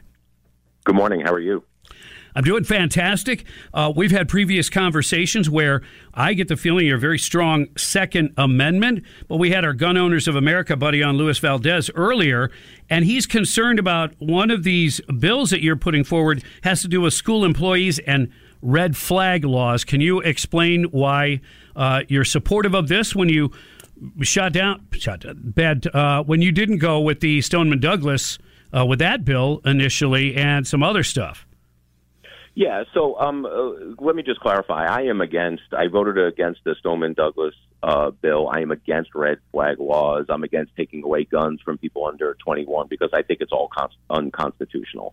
Um, and I actually have um, two red flag laws. One is my issue with the red flag red flag law now because it's in statute is that there's no due process. So I have a bill that actually not only says that you can have counsel, a lawyer present at the at a red flag red flag law hearing, but you the the uh, law enforcement has to notify that you have a right to counsel also, which we don't don't have in current law.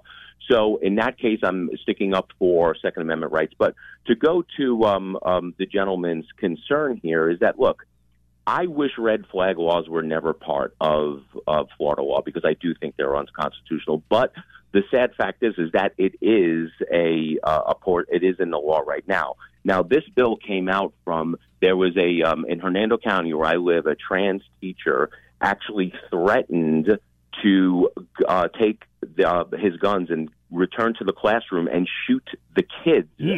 And we said, okay, now we don't like red flag laws at all, but since they're there and one is issued and it has to deal with the school, you have to notify the school so they can so they can uh, govern themselves appropriately. And every time I ask this question to uh, to uh, gun advocates, Second Amendment staunch Second Amendment ad- advocates, they all say that when I ask them, they won't answer the question. Well, if it was your child and you uh, your child sat in the classroom and the teacher wanted to bring in the guns and, and shoot your kid, what would you do?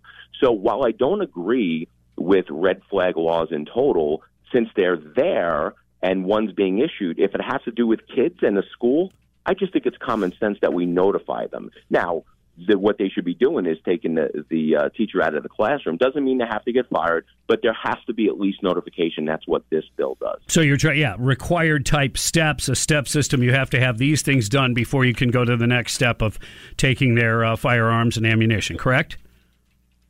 Yeah, yeah. Look, it's what we're saying is that we're we're not we're not um, getting rid of we're not weakening them we're not strengthening them all we're doing is just uh, allowing for notification Okay. All right. So fair enough. This is interesting. The Kamala Harris Truth and Slavery Teaching Act. Wow, it definitely got my attention. Uh, I guess the name sort of is self explanatory, but lay it out for us. yeah i mean we know that there was some um, uh, criticism from kamala harris and the administration uh, over slavery teachings uh, in african american studies in the state of florida so kamala harris comes down parks herself in Jacksonville and basically says, and these were pretty much her words verbatim, is that when it comes to slavery, we should be teaching the truth. Well, the truth is that the Democrat Party was the party of slavery, and in the late 1800s, they actually adopted into their official party platform that not only they wanted to keep slavery but expand slavery. It was actually part of their adopted official party platform. I think that's important context. And we also need to teach that the Republican Party with Abraham Lincoln was founded upon the abolition of slavery. When they're teaching these kids, they're not teaching important historic political context when it comes to the political parties because we have kids now that are going through the school system that want to tear down Abraham Lincoln statues because they think he was a slaver. What are they teaching these kids? Look, I don't know if this is going to pass, but we need to have the discussion about teaching kids what actually happened when it happened to slavery. So I totally agree with Kamala Harris, and that's why we named the bill after her. It's the Truth in Slavery Teachings Act. Well, I'm all about teaching uh, in the truth in history. I, in fact, brought it up that Thomas Paine, his Common Sense, uh, was released uh, in this day back in 1775, uh, and I wonder how many young people know even who Thomas Paine is, let alone the book Common Sense, and how how uh, what a popular would have been a bestseller back in the day if they had those kinds of lists but I doubt. I agree. They, look, yeah. I mean, think, think about the culture today. They think Benjamin Franklin wasn't wasn't one of our founding fathers, just some old dude that shows up on a hundred dollar bill. Right. Yeah. Well, he was flying kites and stuff. He was busy. but you've got that. No, Ed. Okay, you've got another voting bill. Explain what that one is about.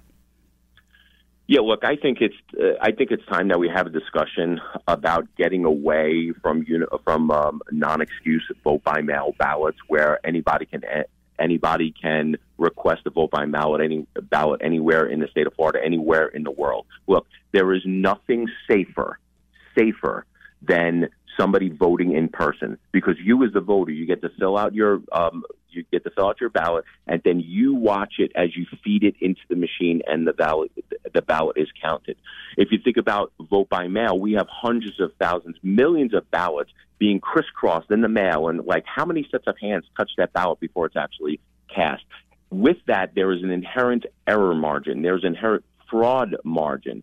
So the safest way to vote is in person. So what my bill says is that we're going to go back to the old way. I personally would like to go back to the old way of voting where everybody votes in person. You can vote early, you can vote in person on election day, but this idea that we can ever make vote by mail balloting safe is just a fallacy. There is always look, just last year we had not one but two elections overturned by judges, not here in Florida, but in areas specific to fraud that happened with vote by mail. In addition, the Heartland Institute just came out with a report that says one in five, 20% of all voters that vote by mail admitted, self admitted to committing some sort of voter fraud.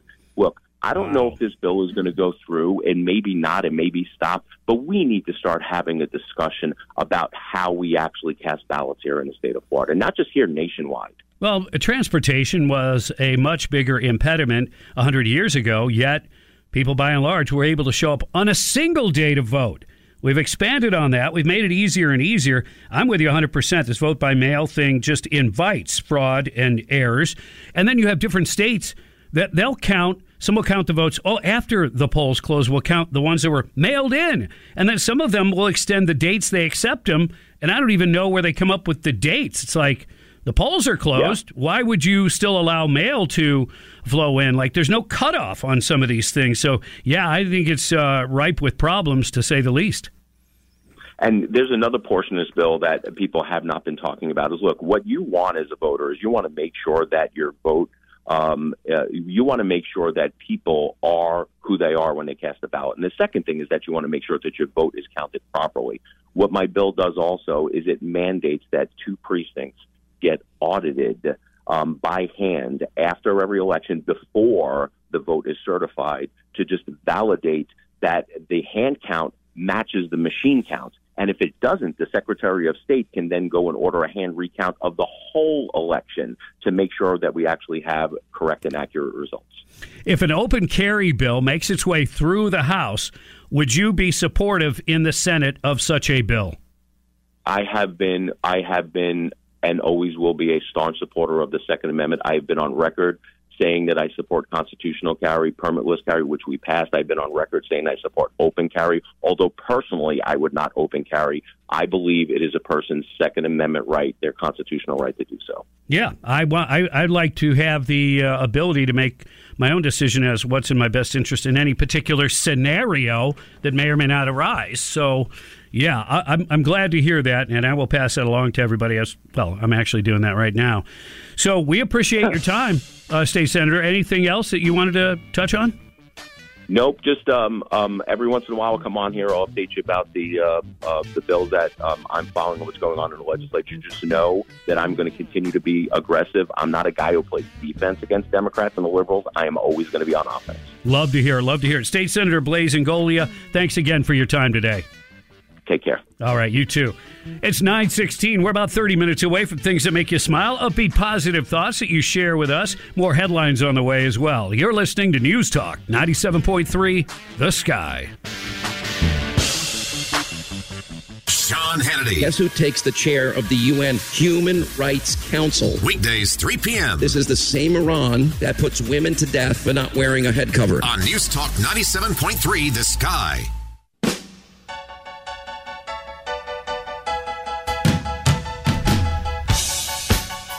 Gorgeous. The sun is out. It's another day in paradise, my friends. Pump it up. Be thankful for what you have. Coming up in a few minutes, we'll talk about uh, things that make you smile. That's at approximately 945, so hang in there for that. Right now, it's 921. Time check brought to you by Hayes Jewelers, where the answer is always yes. Gagging, choking. Ah, what is that? What is that, Bob? Why, that's Secretary Mayorkas. he's he's choking on the impeachment cobbler that they're going to shove down his throat today. Yeah, it's not going to taste good. Um, and this guy, I, I didn't get a chance to do this story yesterday, but it's so interesting that he's saying these things, and today he's facing possible impeachment. Department of Homeland Security Secretary Alejandro Mayorkas is lobbying Congress to allocate billions, billions to secure the border? No, billions to bus more border crossers and illegal aliens into the United States. Billions. What? Yes. In? No, he's supposed to be protecting the border, not opening the door a little wider. The left, the Democrats, see the problem at the border as one of efficiency or lack thereof. And that if you just make it more efficient, you can get more people in. Wow.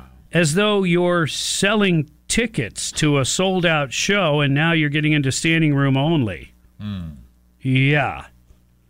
During a press conference near the U.S. Mexico border in Eagle Pass, Texas on Monday, Mayorkas went on defense and accused critics of lying about his record as DHS Secretary under uh, Joe Biden. Uh, if anybody's pants clearly have been on fire for some time now, Yes. yeah, it's Secretary Mayorkas. Okay, if he even wears pants, I don't know. With the Biden administration, you never can tell. No. But some have accused DHS of not enforcing our nation's laws. This could not be further from the truth, he said. Well, yeah, but he's basing that on the fact that they bent all the rules. They bent everything that was put into place that was securing our border by President Trump, and they did it on purpose. On purpose. They want the open borders. And for him to deny, say he's not enforcing our nation's laws, well, that's a lie, unless you believe that now the laws don't really matter because they're not following them. At Mayorkas' direction, DHS has overseen year after year record breaking levels of illegal immigration. Now, this is factual. In fiscal year 2023, more than 3.2 million illegal aliens were encountered at the nation's border, nearly 2.5 million of which arrived at the southern border. Mayorkas urged Congress to pass Biden's supplemental budget request that the White House issued October in 2023, which would have billions more in American taxpayer dollars going toward apprehending, detaining, and then releasing millions of illegal aliens into U.S. communities. We need Congress to provide the supplemental funding that President Biden requested uh, months ago. So this is the tired old. We're Democrats, and if you just throw enough money at a problem, uh, it'll go away. But we also know this time, we definitely know that's a lie. It's absolutely, unequivocally a lie. We need more Border Patrol agents and more case processors so that the agents can be out in the field doing the heroic work that is their fundamental mission. Helping people, guiding them, I, I think is what he means, into a better life. Because hmm. what's he talking about trying to pretend is heroic work? He's got them changing diaper and filling out paperwork, putting people on buses. That's not what the Border Patrol wants to do, it's what they're forced to do. We need more officers so that migration surges do not force mitigation measures of last resort, like bridge closures. Okay, but if there are too many coming in, we can't even handle it. You should close the door. Oh, there you go, Greg. I know. I know. Are you trying to apply common sense? A little bit. You're trying to present some logic there, Spock. Try it. I noticed the ears perking up and oh, getting a little yeah. pointy. Mm-hmm. We need more asylum officers and immigration judges so that we can resolve asylum claims quickly. Granting relief when it is warranted, removing migrants when it is not, and reducing the 3 million case immigration court backlog that has been growing for years and years.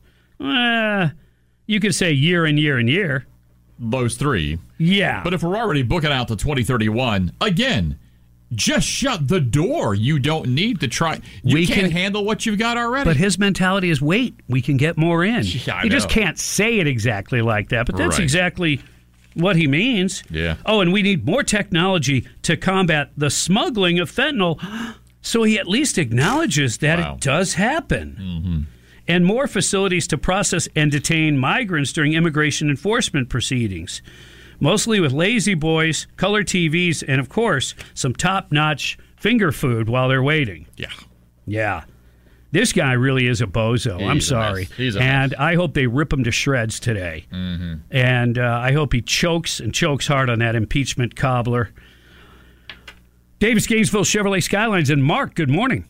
Hey, good morning, uh, Bob and Greg. Um, I think we need a Nancy Reagan just say no approach at the border. And not only that, but um, when people try to legally come to America and to go to other countries, they actually have to have proof of funding to take care of their own needs. And so basically, all, all of this requests for new money is, you know, th- they need to kind of get it backwards and and be sending people away and turning people away. I mean, I don't want it to become what we really need at the border, but uh, they they basically need to take a Nancy Reagan just say no, just say go approach. Just say no, just say go. I like like I always say when Nancy said it. Don't say no. Mm-hmm. Say no, thank you. Aw. Right? So polite. Because even with your local drug dealer, you can still have manners. It's true. 928 on the Bob Rose Show, 15 minutes away from things that make you smile. Greg Cassidy is here, and you are listening to 97.3 The Sky. The latest news Israel, the Hamas terrorists, on the go. Iran, China, Russia, North Korea. We got to stop the spending. Speaker of the House. You want to get Trump at any cost? Sky News, anywhere you are. Downloaded the app. Now I can stay in the know. And hear the sky crystal clear everywhere. I like that it's local. GRU. Education freedom. Download it now. A-U-D-A-C-Y. Love the app. I listen on the go. Easy to get my news. Because they're a lot more convenient. This Inflation. Bidenomics. is News Talk Sell access to Joe Biden. 97.3. Good morning and welcome. It's 936. You're tuned to the Bob Rose Show. Greg Cassidy is here as well. Morning, Greg. Good morning. Man, we had a full show. Louis Valdez, Gun Owners of America. We had Congresswoman Kat Cammack on at 805. Uh, State Senator Blaise Ingoglia working on some important legislation in Tallahassee. Uh, really, a full show. And if you missed any of it, you don't have to. You just download the Audacy app. A U D A C Y, Audacy. Download it and then search for 97.3 The Sky. You'll find us and all the cool little things you can do with that there app, including listening to podcasts and previous interviews. All right. I got a pet peeve I want to share with you, but first, people just are really, they can't handle it anymore. And I'm talking about the onslaught of the illegal immigration. This time, a Democrat mayor in New Jersey. Uh, it, it just he's beginning to turn against the president for his failed immigration policies. But now he's taken heat, turning completely against Biden's tidal wave of illegal border crossers. Apparently, uh, this is the deal. Sam Josh, Joshi, Democrat mayor, Edison, New Jersey, he's had enough.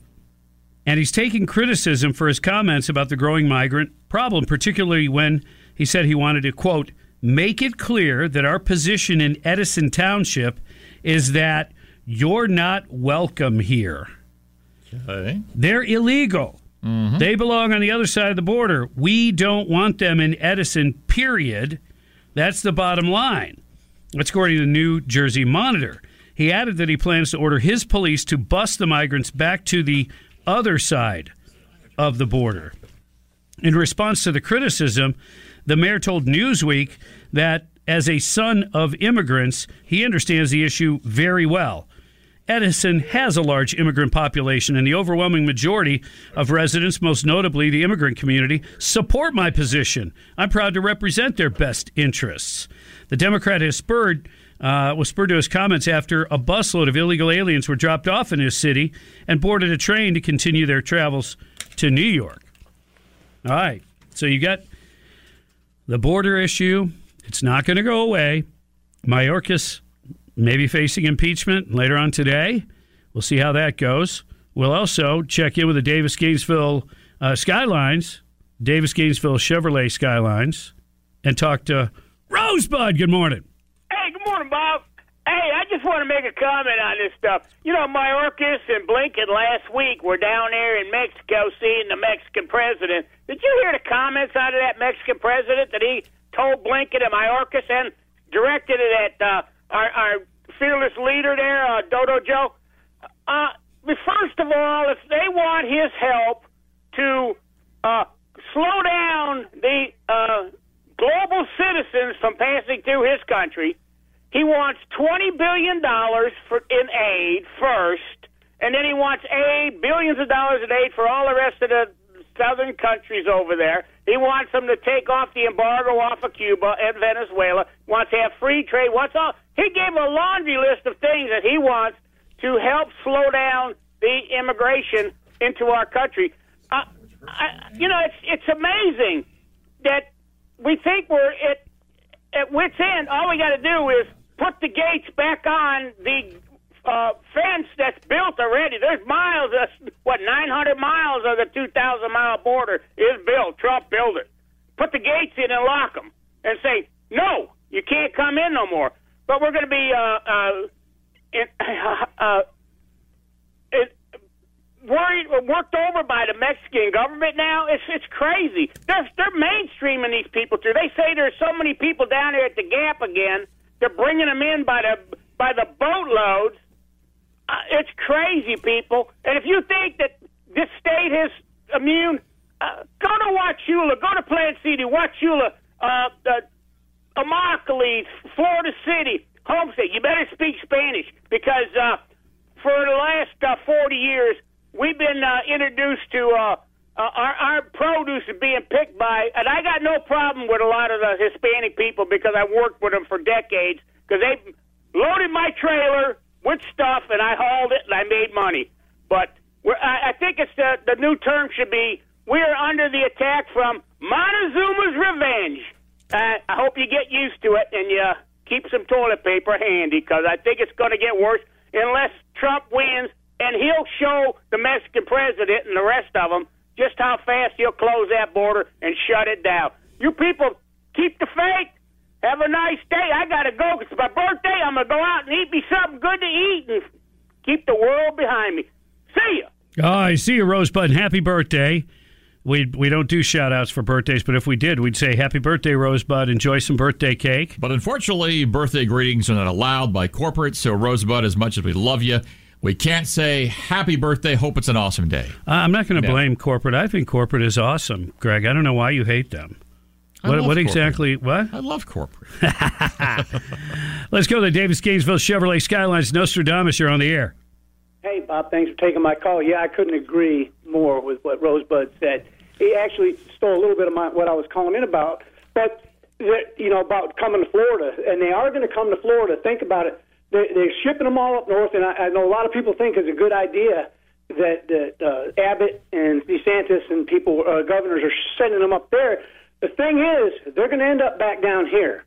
And the reason I say that is because they're not used to that cold weather. For one thing, once they get their legal, all their legal status in place, get driver's license, like Minnesota's giving them driver's licenses and everything, and they're gonna they're gonna find their way back down here. And I, I watched, I followed a channel yesterday on YouTube, a, a travel channel that I follow, and this guy went to San Antonio, and he was talking about, and he was showing how they're busing them into San Antonio from the border, and they're just dumping them and they're in the streets, and they already got brand new iPhones. He showed their brand new iPhones, and they got plane tickets, and a couple of them. They asked him where he was asking all these people where they were going. He's just walking by and asking them, and two of them said, "Well, we're going to Orlando. We're from Venezuela." Yeah, we're being manipulated. We're being used. Mayorkas uh, is going to face uh, impeachment, but it still won't make the issue go away. As long as Biden or the Democrats are in charge, that border will be open. And I thought it was interesting uh, what Rosebud was saying about the Mexican uh, president, basically, you know, asking, "Oh, you want to you want help from us?" Uh, we want some aid. And I thought I saw an article where they almost put it on a, a per, per person basis or something. Wow. And uh, and th- it's interesting because in his latest uh, note, apparently spent uh, sent to Biden, it was one of those singing like telegram type things, and it go, went something like this: "Ay ay ay ay, I am the Mexican bandito, yeehaw! So Jose Biden, you better pay up, sucker." What a different approach that uh, was taken during the previous administration. Yeah, he, Uh, he wasn't to- paying anybody anything. He used trade leverage to say, "Hey, suck it up and hold those, uh, you know, so-called refugees and all those other border crossers. You hold them up right there, Yep. or we're going to rescind all the monies and and things that we spend and do for you." Yeah. Yeah, totally different kind of a take. Biden's like, well, I, I want to buy them off, but how will I have enough money to launder through Ukraine and, and make sure that, you know, Iran gets money too so they can continue to develop their nuclear program? I don't have any money for the Frito Bandito. Yeah! All right. So it's, it's not going to end. All we can do is, yeah, here's another one. Illegal aliens Uh-oh. have less than a 5% chance of being deported under Biden. Excuse me? Yeah, less than 5% chance. Oh.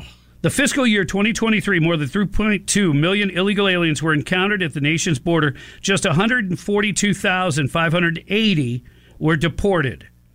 Yep. So that's 4.4%. So you got a 95 plus percent of being able to stay. Yeah, they, they talk about uh, better odds than buying a lottery ticket. My goodness, they're the winners. And apparently, um, Mayorkas already admitted publicly that they've released at least 70% of the 10 million illegal aliens encountered.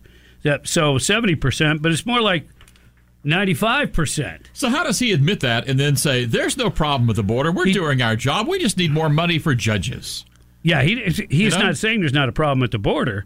He's like, oh, I agree. It's been a mess for years. Congress Well, needs yeah. to fix it. But in the meantime, In the- send me yeah. money so I can make the inflow Mhm. happen more efficiently.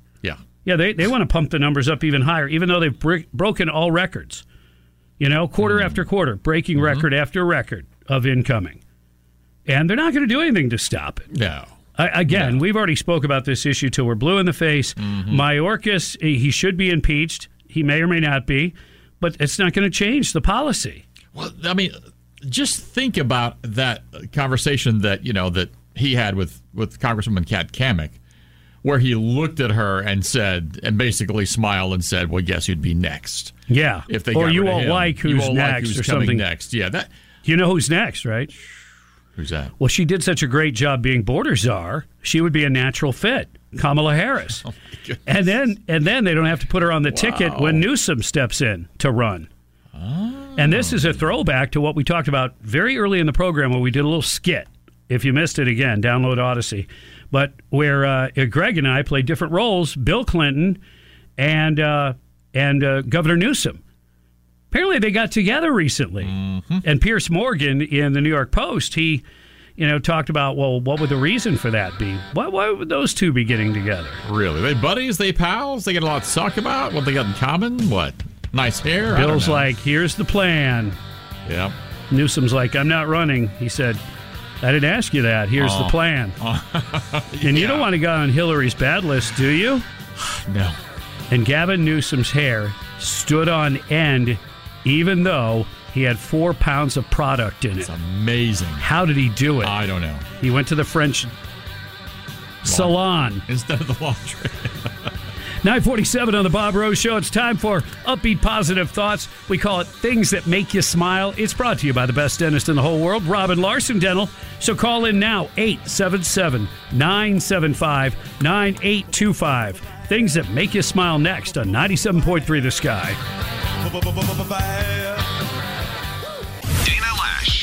Dana Loesch. 10 p.m. nights. There is an absolute strategy to get Western governments to turn on Western citizens. And by Western, I mean anything that's free. On 97.3 The Sky. Tell me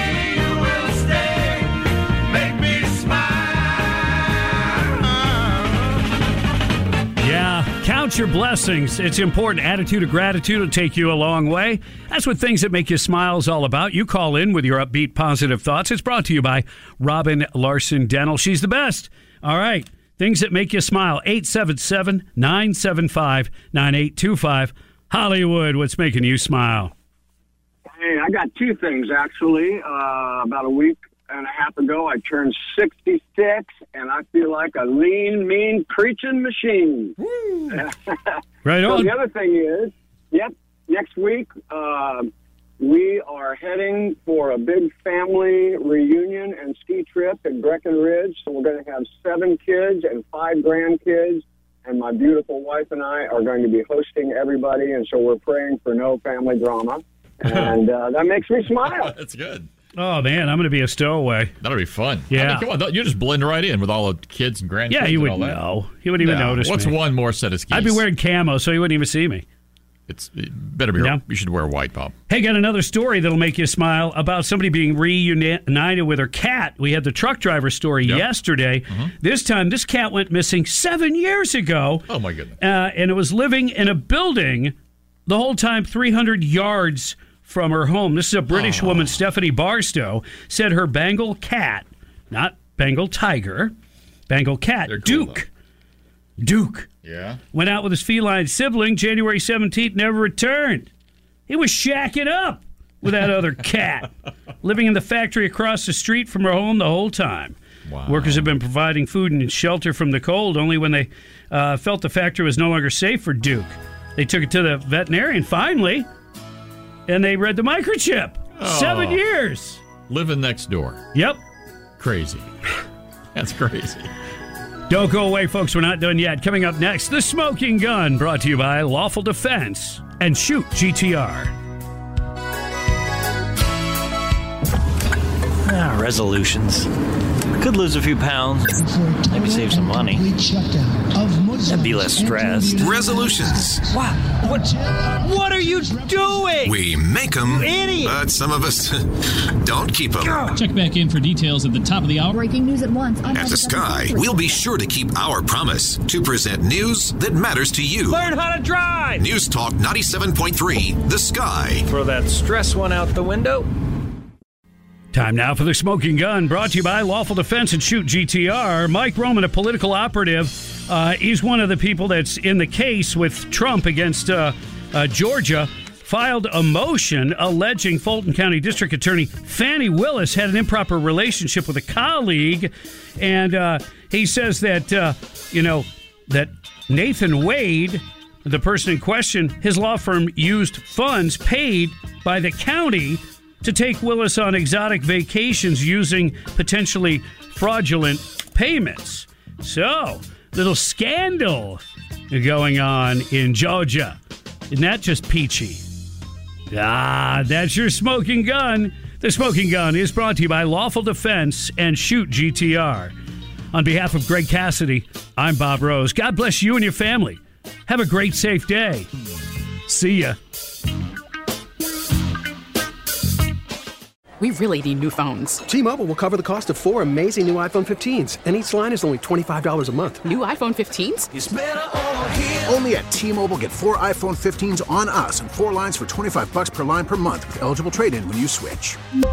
Minimum of four lines for $25 per line per month with auto pay discount using debit or bank account. $5 more per line without auto pay, plus taxes and fees. Phone fee at 24 monthly bill credits for all well qualified customers. Contact us before canceling account to continue bill credits or credit stop and balance on required finance agreement due. $35 per line connection charge apply. Ctmobile.com. Protect your vehicle's engine with a full synthetic oil change and save with Mobil One at O'Reilly Auto Parts. Purchase five quarts of Mobil One full synthetic motor oil and receive a $10 O'Reilly gift card after rebate. See store for details. With your Mobil One purchase, you'll also receive two times points during O Rewards Bonus Points Month at O'Reilly Auto Parts. Oh, oh, oh, O'Reilly Auto Parts. We get it. Attention spans just aren't what they used to be heads in social media and eyes on Netflix. But what do people do with their ears? Well, for one, they're listening to audio. Americans spend 4.4 hours with audio every day. Oh, and you want the proof? Well, you just sat through this ad that's now approaching 30 seconds. What could you say to a potential customer in 30 seconds? Let Audacy put together a media plan tailor made for your unique marketing needs. Advertise with Audacy. Visit ads.audacy.com.